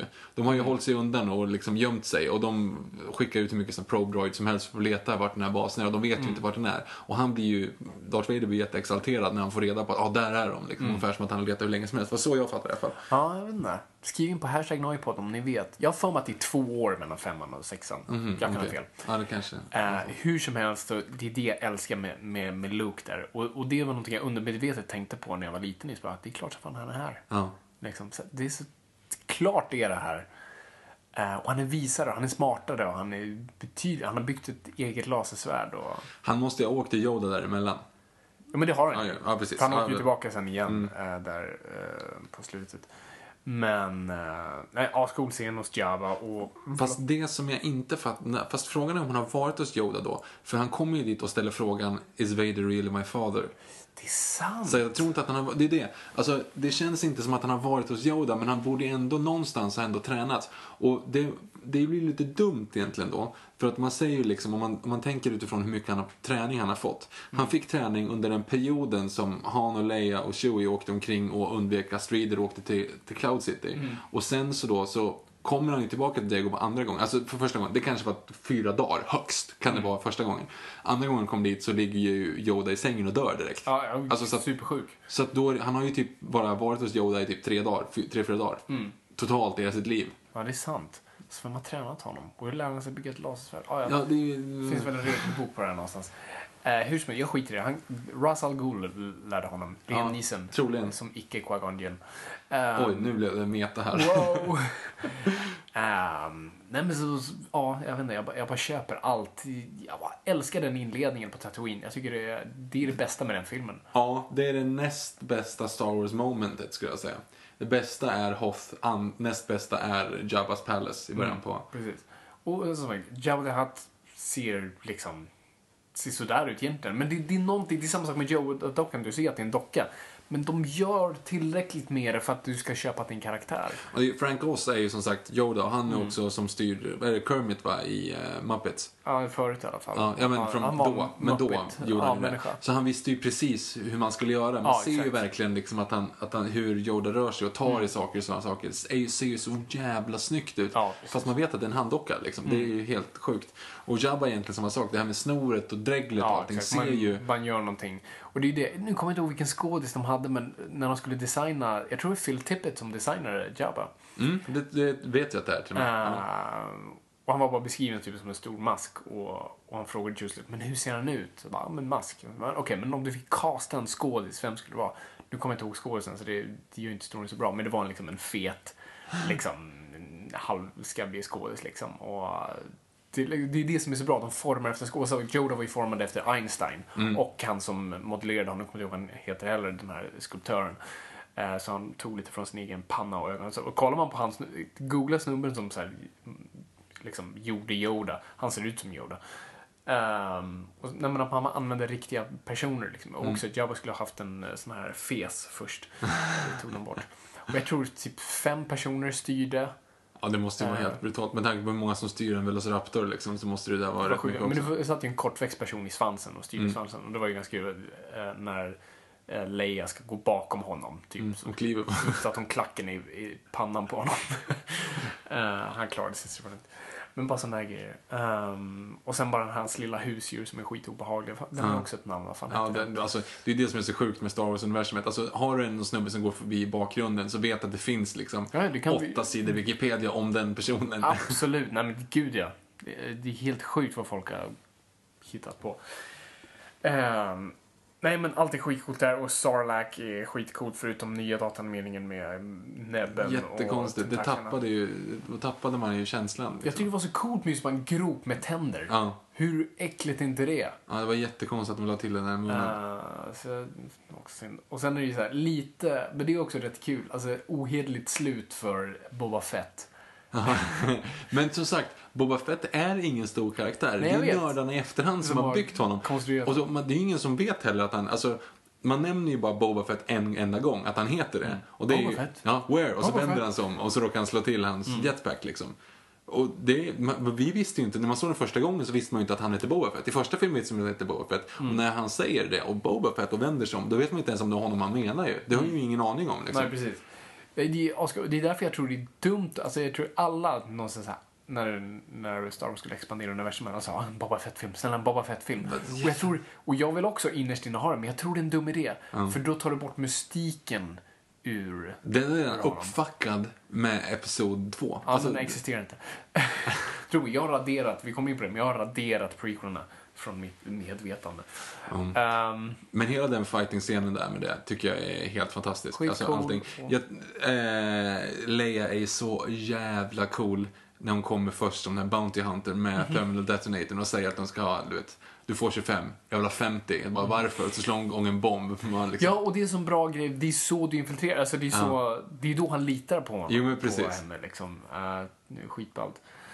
Uh, Terminal Detonator. det är ganska coolt alltså, för den, alltså Leia är en väldigt ball karaktär om man säger så. För att vara en prinsesskaraktär som rent liksom eh, arketypmässigt är den som sitter i tornet. Mm. Men hon är väldigt aktiv och jag tycker det är väldigt cool. Och även för liksom 1977 väldigt ovanligt att man gjorde det. Ja, och det min sambo tyckte så här, ja men vad sexistiskt så att hon inte hade någon bh på sig. För det första, George Lucas sa ju det, there are no bras in space. nej, men, och det är så här, fast nej, jag, jag köper inte det. Jag köper det i så många andra filmer, liksom att så här, kvinnorollerna är åt helvete.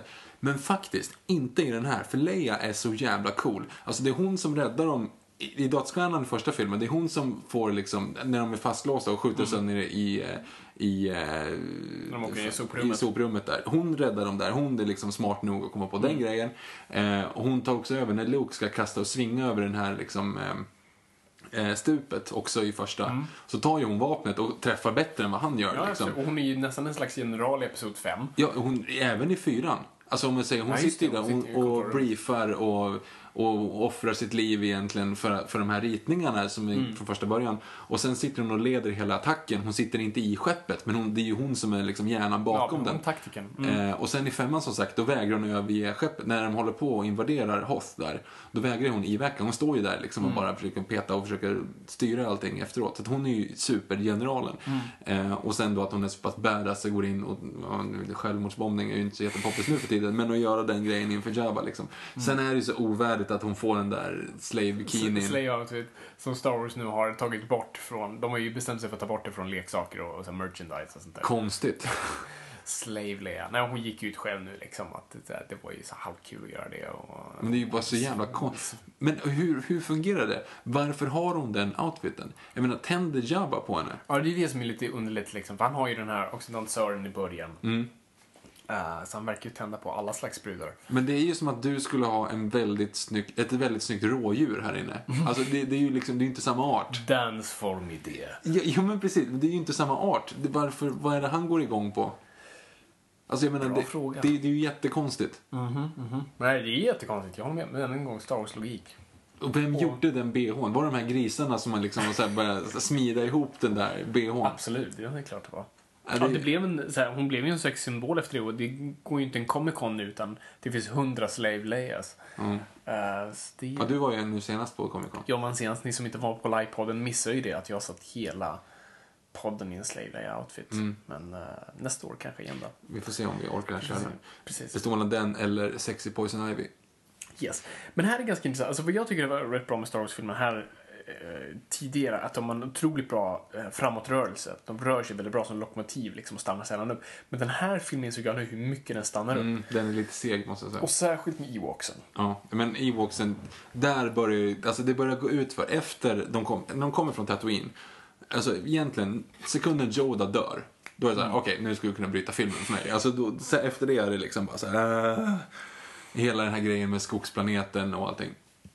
Det är däremot, en grej som vi kommer komma in på med, självklart också med prequelserna, det är ju att det finns många saker som händer samtidigt, men de är alltid connectade. Alltså det finns en, en förklaring till varför, till exempel när de ska spränga dödsstjärnan i slutet. Då skickar de ju, då skickar Lando för att spränga den. De skickar eh, eh, Luke för att, att ta, och ta, ut, och ta ut kejsaren. Och de skickar eh, eh, Harrison Ford och, och Leia, Harrison Ford, Han Solo och Leia till Endor för att förstöra liksom, Precis. kraftcentralen. Och, och det här är en jättebra poäng att dra, för, och det ska vi komma tillbaka till. Alla har samma mål fortfarande. Ja, ja, ja, ja, det, det är ett gemensamt mål vi är på väg någonstans. Mm. Och det är det, det är det som inte de, de fattade ju inte det i, om man jämför den bara rakt av mot Episod 1 till exempel. Mm. För det är samma sak. Du har en fight, du har en saber fight Mm. och du har, ja de har fyra saker visserligen. Du har, du har en uppe i rymden, du har eh, kriget mot gunganerna och du har eh, Padme som ska infiltrera och, och ta eh, Viceroysen Mm. och sen så har du saberfighten. Men där känns det som att det Men absolut- de har ju ingenting med varandra att Nej, göra. de har inget med varandra att göra och det är, det är små, det är minimål i det större målet. Så här, Darth Maul måste bort och det, det här är ett krig som egentligen är ganska onödigt. Ja, Eh, i och med, det hade ju räckt. Det hade ju räckt. Gungans i onödan. Ja, oh ja. Ja, vi kommer väl till den Det hade ju räckt att atombomba den där centralen, för alla, alla Battledroids dör ju av det. Alltså skicka, precis, skicka skeppen och, och hitta Viceroyen. Det det behöver du det- inte ens göra. Du behöver inte hitta Viceroy. Nej, det är sant. För, Det- det är dödar du, för spränger du skeppet, då kommer det, robotar. det här kommer vi komma in på episod 1, känner. Eh, Vi tar det sen. Mm. Kom ihåg vart vi var. Påminn oss. Eh, Nej, men, och det är det. Jag tycker att det tar bort så väldigt mycket ifrån mystiken att det är Ewoksen som spöar Empire. Ja, jag har hört folk säga så här, nej men det är det som är det geniala, för det, det förklarar hur skört liksom, imperiet var. Nej. Bara, nej, teddybjörnar kan inte göra så bra. Nej men det är ju det, alltså för det första stannar ju filmen upp där när de blir bortrövade och det Mm. blir den här stunden när de ska typ äta. Det är ju det, de här teddybjörnarna är ju fan riktigt grova Ja, monster. de ska ju elda ihjäl dem. Precis, levande. Och sen Ja. äta deras kött. Japp. Och dricka deras blod. Japp. Samtidigt som de har Leia, som jag tror de ska ha med dåliga intentioner också. Ehm, nej men det, hela filmen stannar upp där. De bara Mm. är där och de, blir, och de berättar, när C3PO berättar liksom hela Star blir bara, hela filmen bara bromsar in och man känner bara, vad gör vi här? Nej, jag, jag håller Vart är vi verkligen på med. väg? Och jag kände att jag blev, det, det var första gången i den, förvisso så var det, klockan var väl typ kvart i tre också, när jag, när, vid den här perioden då, när, de, Mm. när Ewoksen kom in. mitt i natten. Då, då kände jag liksom bara så här, nej, det här är första gången faktiskt i, i eh, gamla Star Wars som jag blir uttråkad. Mm. Det här funkar inte riktigt. Nej. Nej, det, inte alls. Och det är, Kevin Smith myntade det liksom, Muppets in Space är vad det är. Och det är bara, det är det. Och här märker vi att det är George Lucas manusförfattaren som kommer fram igen som vill göra någonting för barnen. Ja. Nu ska vi göra något sött som vi gillar och det blir bara fel. Och det gjordes ju sen en spin-off-film på dem där. Ja, just det, Ewoks. Men eh, frågan är, tyck, vad tyckte du om Ewoksen när du var liten? Uh, alltså varken eller. Jag accepterade dem som ett faktum. Men jag var inget fan av dem. Nej, jag känner lite det samma var ingen sak. såhär, åh yes, det här är min favorit. Jag tyckte det var lite den tråkiga delen i filmen. Ja, när de var fångade, ja. Och jag tyckte inte de var så roliga. Det var inte så att jag skrattade. Eller, Nej. jag kommer inte ihåg något så positivt. Men jag var det var inte så att jag satt och hatade dem. Utan jag bara, som man gör när man är liten. Antingen accepterar du det eller så somnar du. Mm. Eh, och jag bara accepterade det. Accepterar sådana. Ja, det är faktiskt en bra analys. Ja, nej, jag, ja, och sen visserligen fighten där med, eh, Vader. med Vader är snygg. Jättebra. Och, och den har också en emotionell grund. Mm. Det är inte bara en cool svärdfight. Utan det finns faktiskt någonting som så här ligger och bubblar under. Har han ett No i Special Edition i din version också? Uh, vilket no? Alltså, de har ju klippt in No från, 20, eller från Episod 3, när han lyfter upp kejsaren. Ja, är det den nya Ja. nu? Just det, det, kom, jag- det läste han jag om säger, när han det säger kom. No, no, no! Just det. Och lyfter upp. No! Och kastar ner Varför. Så- gör du det för? Så det är det som var så ballt med det. Att han på något vis medvilligt, motvilligt gjorde det. Mm. Han bara fuck you och bara lyfter honom och kastar. Varför skriker han nej för? Ja, Vad är det som är så jobbigt? Eller, förstod vi inte att han brydde sig om Luke eller? Jag vet inte. För Och det är de, det som är så coolt. Han är den tysta liksom. Vi vet inte vad som försiggår bakom den här masken. Din version, skriker Luke när han ramlar ner i eh, femman? Efter han har huggit av handen? Nej.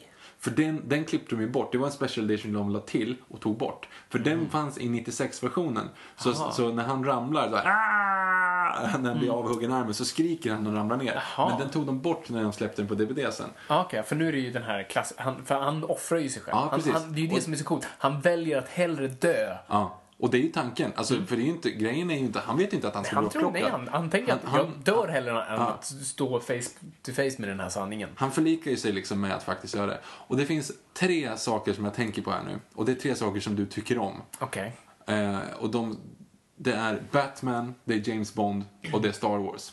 Yes. I alla de tre franchisen så är det någon gång när, den person, när huvudkaraktären väljer att offra sig själv för att rädda någonting annat. Eller för att istället för ett, ett sämre Ja, men det är alternativ. så här Och det, ja, men, ordentligt. På, Mm. Och det är de tre sakerna jag tänkte på nu som att ah, det där tycker jag om, det där tycker jag om, det där tycker jag om. Det är Luke då, när han får reda på att Vader är hans farsa. Då säger Yes. han så här, fuck it, jag dör hellre än att göra det här. det är coolt. Och sen eh, i License to kill Mm. så eh, har han ju, när, när han ska bli tillfångatagen, Bond då, så Ja, lyfter han ju pistolen på väg och Ja, skjuter just sig själv i huvudet, Timothy Dalton. Exakt. Men han, miss, alltså, han blir Han tagen innan, han hinner ju inte. Men han tänker ju faktiskt blåsa skallen Ja, av sig. absolut. Vilket är så, så jävla coolt. Mm. Och sen är det Batman Forever, Val Kilmer. Måste jag tänka, har fram. Ja, jo precis, det är den Inne- enda bra serien. Inne på cirkusen, när han ställer sig upp, I am Batman! Så här, Vi, vi har inte pratat om det här, men det måste vi faktiskt säga. Det är en väldigt bra poäng, för det är faktiskt en väldigt bra scen. Som en av de mest Batman-aktiga sakerna som har gjorts i alla filmer. Och det är eh, när Two-Face är på cirkusen, ska döda alla och säger i stort sett om inte Batman kommer fram Mm. så kommer alla dö här då, på grund av den här bomben. Och det blir tumult och skriket och Bruce Wayne ställer sig upp och skriker I'm Batman. Det, I'm första, Batman. alltså det första han gör, Det han, det är första- liksom, han, han reagerar, tvekar han tvekar inte en sekund, han bara ställer sig upp direkt och bara skriker. och det är så. Batman, för att han vill rädda alla. Och då är det så här, ja, jag tänker inte... Och de, de tre sakerna connectar det här nu kring varför jag tycker om de tre Du gav mig gåshud. Ja. fan bra analys där. Fan, det där är det bästa jag har hört. Underbart. Fan, det är sant. Vi, vi går igång på det. Varför går man igång på det? Jag vet För inte, men det, det, måste, det måste vara någonting i det här. hjältemodet. Ja, men liksom. precis. Att verkligen liksom att, att inte bry sig om sin egen Mm, precis. stå For the princip. good, liksom. Uh, asballt. Fan, nice. Men, eh, ja, nej men till den liksom fighten med, med Vader och, och Luke har ju liksom en riktigt bra dramatisk tyngd och varje slag betyder någonting. Japp. Och det Och har kejsaren där. Och där som är så jävla coolt kontra prequelsarna igen är att det inte är koreograferat whatsoever. Det är bara raseri. Ja, alltså Luke är ju bara så jävla arg. Han kommer bara fram och liksom bara vevar mot honom. Mm. Och det när han, när Darth Vader börjar så här, provocera honom som han verkligen får extra mycket kraft och då hugger handen av honom liksom. Mm. Precis. Att det blir en sån grej. Han bara tänder till. Det är inte en sån här snurra runt och volter och göra Mm. och dra över huvudet och byta hand så här, som Obi-Wan gör i episodet. Och här är du inte en person som switchar direkt utan det är en sån bra grej när han hugger av just Vaders hand och ser hans hand och, och Mm. hans hand och bara shit. Och det är så en bra plantering av någonting och det är väldigt Shakespeare-aktigt. Bara ja, I am becoming him. Allt det där. Så coolt. Ja, det är så bra. Och sen, eh, sen dör. Jag har, jag har aldrig varit ett fan av att när kejsaren dör att det blir en sån här stor explosion. Nej, jättekonstigt. Så, kom igen. Ja, är jättekonstigt. Så kraftfull är Men det är ju det är, det är verkligen en petitess i det läget. Men, men du köper Vaders vändning där, vilket är väldigt svårt. Det här är den ondaste personen någonsin. Japp. Men att han vänder det där, på något sätt, du, för du har ändå byggt upp för det lite. För han, Fast han är inte en ond, alltså okej, lugn nu, han är inte den ondaste personen Nej, men det är så vi har sett Men det honom. finns, nej men har du inte sett den här, eh, ja vad heter den, när Hayden Christensen spelar i någon skitfilm från 2012. han är ju bara ledsen Eller 2002. Nej men en film från 2002, Hayden Christensen går omkring och är bara en, liksom ett, ett, ett bortskämt barn. ja, det ondaste någonsin. Ja, det, det, är det, det är det ondaste, det är det ondaste någonsin. Eh, exakt. Nej, men alltså, du köper, för han, liksom, även i femman så ser vi liksom, han vill ju inte döda Luke. Det finns ju, eh, han vill ju, han är ju seriös med att vi tar ner kejsaren tillsammans. Kom igen, du och jag kan göra det här. Det är dock en grej som jag gillar i Star Wars-universumet, att alla Siths Mm. är ju typ sem, semi... Eh, eh, vad ska man säga? De försöker eh, själva spöa sin, sin mästare. Ja. Och det är ju genomgående genom egentligen Jo, men det, och det är ju liksom, det är såklart en Sith skulle göra Ja. det. Någonstans. För De har ingen heder. Nej, det tycker jag var ganska fint. För det gör ju, ja, Vader säger det två gånger, men i trean så säger han också det. Liksom, Mm. så här, vi skippar, eh, det är bara du och jag, vi kan, kan styra galaxen. Liksom. Exakt. Eh, och så äventyrar ah, okej, skitsamma. Det var, det var en petitess som inte ens var så fint. För det är klart att det är så. Nej, allt, allt är dugligt.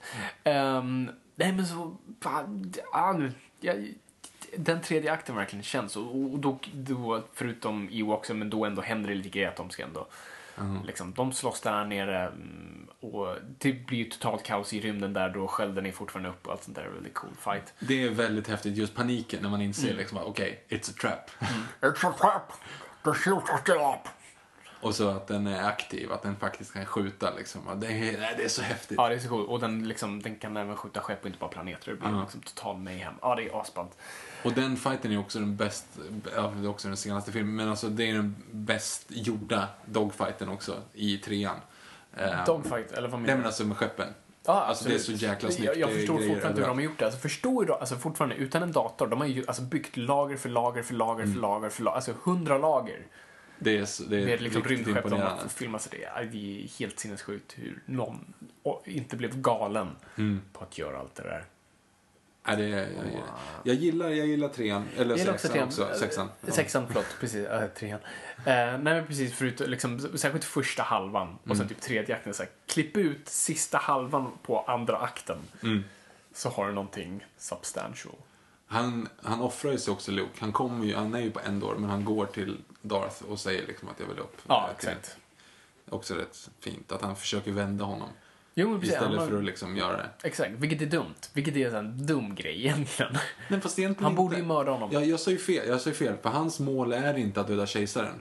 Hans mål är ju att vända, Och vända Vader. Ja, precis. Men på så vis också förgöra sig. Alltså, Ja, fast egent, egentligen inte. För det han ska ju förgöras genom att de invaderar dödsstjärnan. ja, jo, det är sant. Så att han, de, de, har ju, de har ju mål, men som inte twinar Så liksom. egentligen bryr sig ingen om Luke. Det är så här, ah, hans daddy issues är för grova. Låt, inte- låt honom bara gå. Om han nu, om han vänder Vader, kul. Kul för honom. Ja, bra ja. för oss. Jo, men egentligen, de säger typ Eh, bara stick därifrån. eh, Men vi, vi måste fortfarande göra det vi gör. Det är Ja. ganska kul om man bara låter honom, den mäktigaste personen egentligen. Mm. Men han skulle ändå inte vara så mycket att... Och det är då också de på slutet eh, när ehm, när Han säger också det, jaha, så det är ni två. Liksom. Det, Ja, det. det. Det, är Luke och Leia. Och bara nej, nej, han är min bror. Och man ser den blicken på honom. Mm. Ja, det, det är så fint. Det, är så jävla mänskligt på något. Ja, och den kärlekshistorien också mellan Han och Leia i- köper du. Ja. För den har också byggts med tiden och den... Kärlek blir alltid med bråk, den biten. Det kommer vi också in på i Episod 2. Ja, gud ja. Ehm, nej men och, och, och den, den fungerar någonstans. Eh, och, och just liksom att de ger tillbaka den här repliken, den här klassiska repliken i Episod 5. När Leia säger, strax innan han fryses ner i Carbonitius, att hon säger I love you. Och det var ju det. Och det, var det. De, de, de kom till det, för i manuset stod det I love you too. Och Harrison Ford sa att jag tror inte han skulle säga det. Jag vet inte liksom... Jag vet Det, inte det är riktigt. inte så Han Soloigt. Nej, precis. Så Evan Kirsten sa, ja men bara wing it. Testa Mm. någonting bara. Och han sa, I know. Eh, och det var så här, perfekt, det här är exakt det han skulle säga. Mm. Och sen hon slänger tillbaka den repliken i, i sexan när hon blir skjuten där och så, I love you, I know. Ja, fint. Ehm, pr- vad tyckte du om Princess Leia som, som ung? Eh, jag har aldrig haft någon sån här crush på henne. Okej, ja. ja. Eh, För det är ju inte liksom, det är typ min första kärlek. Det är ju hon, det är hon Kate Winslet från Titanic och Esmeralda från Ringen Notre Dame. Liksom. Esmeralda är med på, eller typ Meg i eh, Hercules. Ja, Meg var också. Och ju såklart Bell i... Uh, Skönheten och odjuret. Ja, annars det var det typ, typ med. Bell och Pussy Galore. Men aldrig riktigt Leia. Vet du varför? Ja, ja, ja, ja. Um, För det, det, var en, det är en intressant grej med en sån sak som sjuåring, liksom, att man, inte, man förstår precis. inte. Och en dag försöker du övertala din sambo att ha bullar i på, håret. på håret. Ja, precis. Ja, det var intressant bara. Um, nej, faktiskt inte. Det är rätt intressant. Jag har Ja. aldrig haft en sån här Leia-period. Och gud vad folk måste ha masturberat hej vilt till uh, Slave Leia och sen fått en undermedveten s- strypfetisch. Alltså. Jag är ju hundra på att några utvecklade det efter den. Okej. I'm, just, I'm just laying it out there. Ja, eftersom man vill vara som Jabba the Hutt då. Eller? Exakt. Så här, jag, ja, men det, det är ju så det fungerar. Jag tänder på henne, hon gör någonting, jag tänder och han, okej. Jag vill också bli strypt. Och det är ett konstigt Åh, ljud när hans svans fladdrar. Det är ju den här, Ja. det låter exakt så. Gud. I'm just laying it out there. Ja, eh, Ganska grov när han dör förresten, för han ser verkligen ut att plågas. Alltså att det är så här, så verkligen upp gurglet liksom. Ja. Eh, och sen sprängs han ändå. Så, ja, Ja, det gör han. faktiskt. Ja, Det synd om de grodorna som var i hans skål, för det är ju riktiga grodor förut. ja just det. Eh, Att de sprängs Det också. var ett värdigt slut snarare än att bli uppäten av Jabba. Så. Ja, det är sant faktiskt. Ehm, Undrar var de har plockat dem ifrån. Det kan inte finnas mycket grodor på en ökenplanet. sant. Fast han är ju typ en groda. Vad intressant med... Barn. Jag satt och tänkte nu bara, eller slog mig nu, så här, planeter i Star Wars, ganska enformiga. Hoth är en snöplanet. Du har Tatooine som är en sandplanet och sen har du Coruscant som är en stadplanet. Mm. Eh, Alltså det är ju ett av de absolut, absolut största problemen med Star Wars. Och det, det är det i den här världen som jag inte köper. Ungefär som Balrogen i Sagan om ringen köper jag inte heller för att den är, den är för farfetched och där kan de ha ingen riktig lösning. Alltså, tänk dig ur, den här, ur det här perspektivet. Till exempel, det, det händer flera gånger. Han ska hitta Yoda. Han får reda på att det finns i The Dagobah System. Han säger Mm. Inte ens vilken planet. Nej. Men låt oss säga att han säger en planet, Dagobah, om den planeten. Eh, lek med tanken att du ska hitta, eh, du känner inte mig. Och, du, och du ska hitta mig här.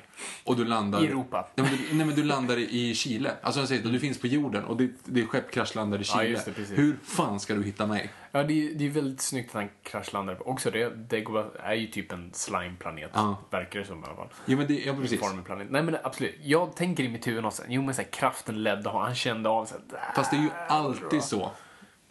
Det är ju varenda gång så är det så. Mm, ja, det är sant. Och samma sak den här probe-droiden som kommer till Hoth. Alltså vad är, vad är chansen att den hamnar precis där Mm. Fast de det är är? väl flera som landar, för man ser flera Ja, fast det är bara kometer. en som kommer till den planeten. Han skickar ut hur många som helst Jag på vet, men olika jag får mig att det är planeter. två som man ser, två krascher. För du vet, det är en så här, oh, en komet landar, och sen så tror jag en till som landar lite senare.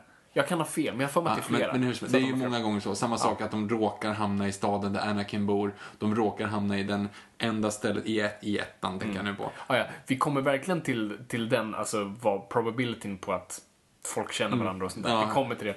Men absolut, nej men Star Wars är väldigt så här, det är en väldigt smalt universum. Men det är också, för här måste hur fungerar det också liksom planetmässigt i, för att du, du lämnar ju verkligen solsystem här för att det kan ju bara finnas Tatooine i Tatooine solsystem, för det finns två solar i det solsystemet. Eller hur? Mm. Precis, ja. Så Hoth måste ju vara liksom någon helt annan, alltså du vet att... Ja, det- då pratar jag om outer rims, de pratar ju mycket om Ja, sådana. precis. Liksom. Så att det är ja. ju verkligen att folk hoppar, alltså inte universum, men vad heter det, Det- solsystem. Ja, oh ja, och det är ju för att de har eh, lightning speed där. Precis. Ehm, Vilket egentligen inte hade hjälpt så mycket. nej, jag vet, för det, det är Men det är Star fortfarande Wars hur många år som helst emellan för att åka dit. Mm. Man vet inte hur, det kanske är jättemånga gånger ljusets hastighet de åker genom också. Alltså, ja, de säger väl light speed? Eh, säger väl Ja, men light den överljudshastighet översätts det i texten. Det kanske inte har. Ja, de säger i och för sig hyperdrive. Hype- Folk ja. kallar de den ibland också. Men, men. eh, Det är lite sådana saker som är lite... Och sen också så stör jag mig på, som jag, in- ingen har med det att göra egentligen, det är att allting heter space. Ja, just det. Space ship. Men det finns ingenting som heter ship. Så att därför Nej. borde man säga ship och inte space ship. Nej, exakt. Det heter space dock. Det, det finns ingenting som heter dock. Därför borde man säga dock. Alltså du vet, allting Ja, är ju space. Det, är, det finns ju, Det det är bara för att vi ska fatta att ja, det är ingen här, sjöhamn. Jag tror det var piratskepp här. Ja, men det, det är ju det. Det är också en sån här... det finns sjöhamn på Naboo. Jo, men det är ju inte det de pratar om. Och de pratar om space station. De pratar om, det, det är inte en station, det är en space station. Allting Mm. lägger ju på space innan. Jo, precis. Intressant, aldrig, aldrig reflekterat på. Och också svenska översättningen. Så jag såg eh, New Hope med svenska översättningen. Mm. Och då kallar de eh, eh, Chewbacca för håriga gorilla, till exempel. De säger ju aldrig det i... Vadå, så, som hans namn? Eller bara... Nej, nej, nej. Alltså de, de säger liksom så här, ja, men du-. Ja, men, ty- men typ liksom så här, din, din, håriga, dum, din dumma håriga gorilla. Ja, Typ. Eh, Nerf herder. Nerf. det är så jävla grymt. Eh, vilket också är intressant, för gorillor finns inte där. Nej. Alltså, det, det är sådana saker. det är mycket som, sådana så här termer och sådana. Ja. Också bara, om man ska gå på den nivån, då börjar man ju tänka så här, men vad, det ordet kommer ifrån det här. Och, och Hans Solo säger någon gång, see you in hell. Och bara, ja, vad är deras version av Ja, men, krist, ja, men precis. Det är en kristna här. Ah, Nej, så att sådana saker kan man inte tänka. Och där blir det ännu värre i Sagan om ringen. Äh, ja, nej, jag vet. Förlåt. Nej, det, det är lugnt, du är förlåten. Ja. Ehm, ja, nej, men än en gång, su superstor hit. Alla tre vinner Oscars för bästa eh, effekter. Eh, första filmen får jättemånga Oscarsnomineringar, bland annat för bästa film och sånt där, men förlorar mot, åh gud, ja, det är ju 1977, vad kan det 77. vara? Ja men gud, det här är ganska känt. Vem de förlorar mot. Ah, nu är jag mm, poddminnet. Skitsamma. Ja. De andra tog väl bara special effects va? Bara special effects. Och ljud tror jag sådär. Så de, som Sagan om ringen som vann såhär, tre år i rad effekt, Oscarna. Uh, nej men, och sen har vi, vi har ju en fjärde film här. För er som inte vet så finns det ju, egentligen så är ju inte femman nummer fem i ordningen. Nej, det finns en annan femma. Det finns en hel film på en timme och 47 minuter. Med titeln Star Wars. Från 1978. Som heter Star Wars Holiday Special. Eller på svenska Stjärnornas krig och fred. Åh, herregud. Vi såg den här precis. Vi såg den här precis nu. Uh, för er uh, kunde se det på Periscope, så kul att ni tittade. Det här är den absolut sämsta film jag någonsin sett. Absolut, om den ska räknas som film. Så här ligger det till. I USA och England så, så är det väldigt stor grej med, med Holiday Specials. England kör fortfarande mycket så här Christmas Special, så har The Office Christmas Special och Sherlock Christmas Special och Doctor Who Christmas Special. Och USA har kört mycket också sånt där, nu är väl mest kanske känt så här, Super Bowl, en typisk sån grej. Uh, men förut hade man väldigt mycket så här, Holiday Specials för typ Thanksgiving och jul och sånt där.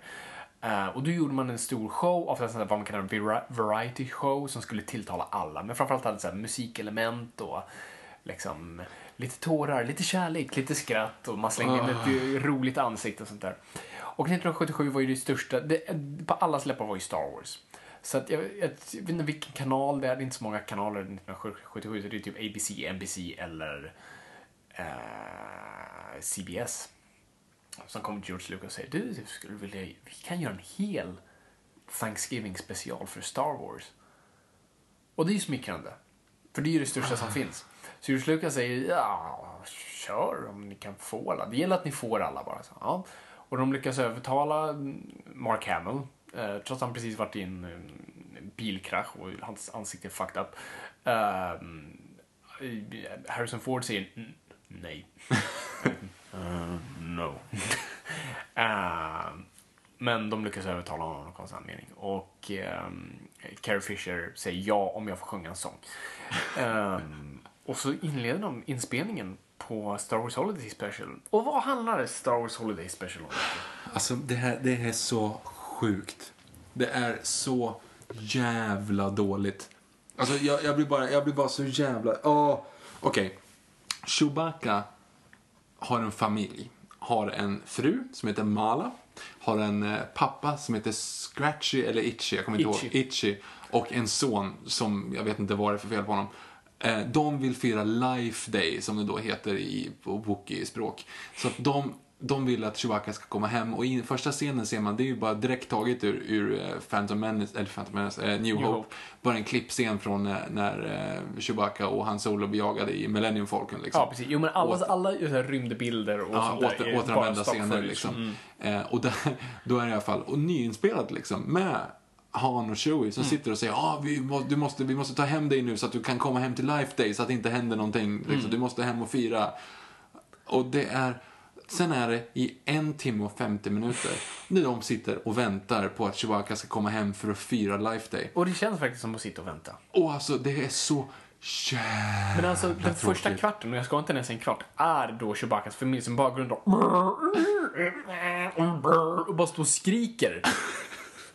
och sen ringer de Luke och Mark Hamill är verkligen bara med typ där tror jag. Ja, han, han är bara med i, i två minuter. Men det är Mark Hamill som Luke som Och står supersminkad. Ja, för att det var ju hans, eh, han hade ju skadat sig förvisso. Ja, men ändå, det är ändå liksom, och det är så dåligt. Och han är så dålig ett skådespeleri bara så här. What? Isn't he there yet? He, I, he told me he was going to meet you at Life Day. He wouldn't miss a Life Day. Let me see a smile on that face. Och det, det är bara, vad är det vi tittar på? Var, vad, hur hemsk är den där sexfilmen vi har på alla huvudrollsinnehavare som, som blackmailar er att vara med i det här? Alltså, det är så jävla dåligt. Ja, och sen har de massa musiknummer i Åh. hallucinationssekvenser med, jag kommer, en sångerska jag inte kommer ihåg, och sen Jeffersons eh, Spaceship då, som de då Starship. hette, ist- vad sa du? Starship. istället för Jefferson Airplane. Eh, och de har stand-up komiker som kommer i både blackface och drag. Vilket är ja, det mest stötande som någonsin har gjorts på tv kan jag tänka mig. Eh, och, och det bara... Och alla de här sekvenserna om, om någon stand-up-komiker som håller en reklamfilm eh, om någon fiktiv jävla borr. Eh, håller, allt håller på- för länge, 10 minuter, och det är horribelt. Och han säger så här, det här, är- det här är nu storyn. Vi träffar de här walkiesarna, de väntar på att Chewbacca ska komma. Det fattar man genom att han håller upp en bild på Chewbacca och pekar på honom och säger För i Star Wars-universum tar de ramar och foton. och de bor uppe i ett träd. I alla fall. Ehm, och sen så tittar mamman som ska laga mat, tittar på ett tv-program.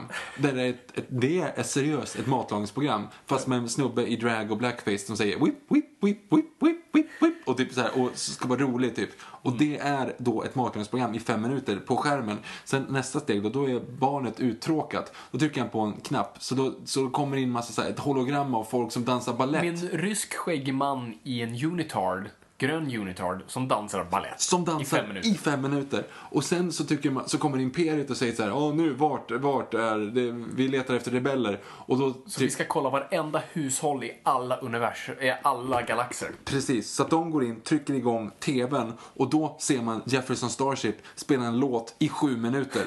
I, I sju minuter ser man dem stå och liksom Och och sen får vi spela. inte glömma också när, när Itchy ska få en ny frisyr. Åh, så, så de tar över en sån här visir, du vet, som man ska så här, torka håret. Jag vet inte vad man använder dem där till. Det som man ser på frisörsalonger. Men i den kan han se då en sekvens med den här sångerskan som håller ett musiknummer i fem plus minuter. Det, det, det, det låter otroligt, men det är helt sant. Det är, alltså det, det är det absolut, absolut sämsta jag någonsin sett i hela mitt liv. Det här är värre än The Room. Det här är Är det värre... värre än Star Wars Episod 1? Eh, ja, det är värre än Episod 1. Episod 2 kanske Mm. inte. Men alltså det, det är så jävla dåligt. Alltså, jag, jag kan inte beskriva det, för det är inte Nej, ens en film. du, du måste uppleva det. För det är ju så här, det, det är ju, för den kom ut, sågad av allt och alla som gick på jorden. Eh, Den, den hamnade nu, det finns en bok av en känd eh, tv-kritiker som gjorde sån här, de 100 största misstagen på tv. Den här var nummer ett. Ansågs vara de värsta två timmarna som någonsin har satts på tv. Eh, George Lucas blev supermissnöjd, försökte hitta varenda kopia och, och förstöra det. Men såklart fanns det de kvar och det blev en bootleg som sen har cirkulerat på olika eh, cons och sånt där. Och nu finns det ju ny på nätet. Och George Lucas har ju sagt i intervjuer så här, så här, If I had the time and a sledgehammer I would destroy every bootleg ever. Alltså, det, det Youtubare. Ja, det, vi- finns jättemycket på YouTube. Det finns absolut att ladda ner någonstans. Eh, jag har en bootleg-kopia. Eh, och det är så fascinerande att se bara, det här är Star Wars, alla är där. Ja, och det är ju Och, det är, huvudkaraktären. Det är ju... och, och måste vi tillägga, Det avslutas med reklam. Nej, det är absolut inte reklam för, men det här är första introduktionen till Boba Fett. Just Boba det. Fetts första introduktion är inte i Episod 5, utan i den här som en tecknad, för de har en tecknad sekvens, för de hade väl inte råd. Och det är också en tecknad sekvens som den här lilla ungen tittar på TV och ser det här fast det är med Precis. Han Solo och Så C3PO tydligen och... finns det någon Cartoon Network i det universum som har gjort en, en film om deras liv. Och vi har Boba Fett ridandes på en Brachiosaurus. Och det hade liksom, i mitt huvud så är det det bästa som finns. Boba Fett ridandes på en dinosaurie. Men det går inte för att det är en, en tecknad sekvens. Och det, ja, det är så, åh gud Och sen vad dåligt det avslutas är. det med att uh, Princess Leia sjunger en sång om Life Day. Ja. Eh, vilket är eh, intressant. Ja, det är så jävla dåligt. Alltså, jag, det, det, går inte att, det går inte att beskriva. Jag, kan, jag vet inte vad jag ska ta vägen nu. Jag, jag kan liksom inte få ut orden. Jag kan inte formulera orden. Du vet, alltså, när, när vi var små Mhm. och föräldrarna träffades och skulle så här, äta middag. Då kommer vi alltid på, vi tvingade ju din lillasyrra att spela upp en pjäs typ. Yes. Alltså det var ju alltid såna grejer. Vi var ju såna här teaterapor, så var ju alltid så här, föräldrarna som satt där och skulle dricka lite whisky och prata, prata börsen. Mm. Då sa man alltid så här, ursäkta hörni, får vi bara, vi har övat en pjäs här Ja, väldigt har länge nu, så vi, show." vi ska göra en show för er. Och de bara, åh gud igen. Så då gick vi upp och typ, Fram med whisky! Barnen ska leka igen. Och då vi gjorde det. Vi gjorde det, så varenda gång man träffades gjorde man det som en grej att man skulle komma fram, man skulle göra en show. Så man kunde spela upp innan, man, innan föräldrarna gick hem. Och det var en reality show. Någon sjöng en sång, någon gjorde ett trolleritrick, någon gjorde en sketch. Jo men precis, och det var, det var så. Men de var seriöst bättre än det här. Absolut. För att grejen var att alltså, det var som att man, man kom på ungefär vad man skulle göra det kring, men sen gick man upp och så improviserade man alltihop. Mm. Och det känns precis som att det är det de har gjort. Mhm. De har satt en kamera på en stor soundstage, och de har, de har fyra dagar under inspelning. Och eftersom ingen ändå har repliker, alla bara Så bara såhär, kör. Alltså gå in, go nuts, gör vad ni vill. Vi lägger på ljudet efteråt ändå, det, men det behöver inte ens vara... Det, det är så jävla konstigt. Ja, det, det, det är superkul. Nej, det var inte roligt. Det var bara tragiskt. Alltså jag, jag satt här alldeles, jag, jag blev bara liksom, jag blev stressad, jag fick ont i magen, jag mådde dåligt, jag såg dubbelt. Jag tycker bara det var så här, nej, alltså fy fan vad det här var dåligt. Och jag tycker så synd om skådespelarna. Jag hoppas att de fick bra med pengar, men det fick de troligen inte. Alltså, nej, det fick de ju inte. Det här var inte en sån stor grej liksom.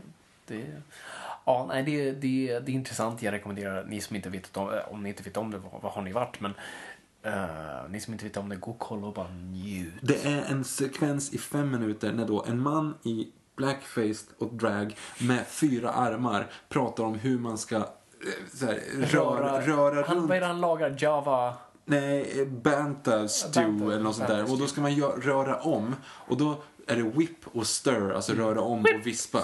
Och då, och då sitter han och sjunger. Och det är seriöst en minut när han bara såhär, såhär whip, whip, stir, whip, whip, stir, whip, whip, stir. Och jag bara såhär, vad är det här för någonting? Vad är, vad, vad är det jag tittar på? Vad är det för tittare? Varför, varför brinner inte? Ah, Du gud. måste, du måste ju vara påverkad av någon slags substans för att någonstans finna någonting i det.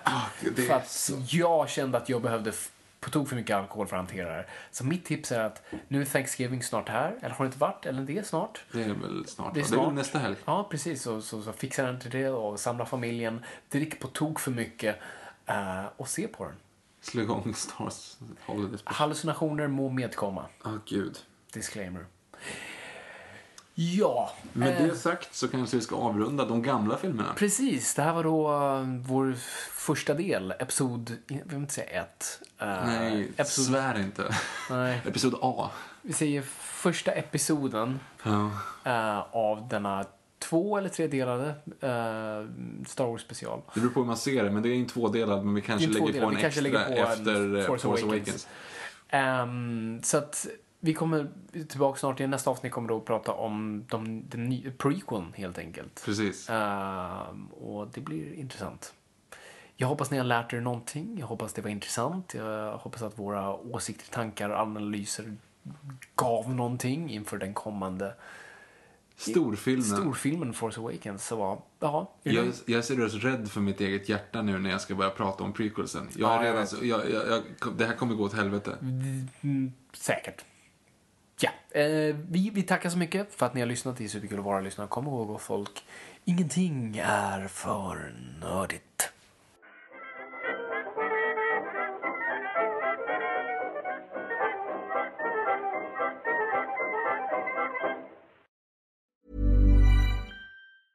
Even when we're on a budget, we still deserve nice things. Quince is a place to scoop up stunning high-end goods for 50 to 80% less than similar brands.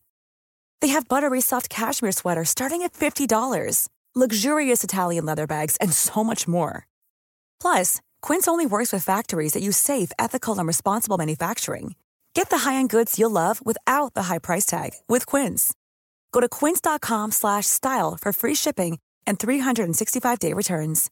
Imagine the softest sheets you've ever felt. Now imagine them getting even softer over time. That's what you'll feel with Bowl and Branch's organic cotton sheets. In a recent customer survey, 96% replied that Bowl and Branch sheets get softer with every wash. Start getting your best night's sleep in these sheets that get softer and softer for years to come. Try their sheets with a 30-night guarantee. Plus, get 15% off your first order at bowlandbranch.com. Code BUTTERY. Exclusions apply. See site for details.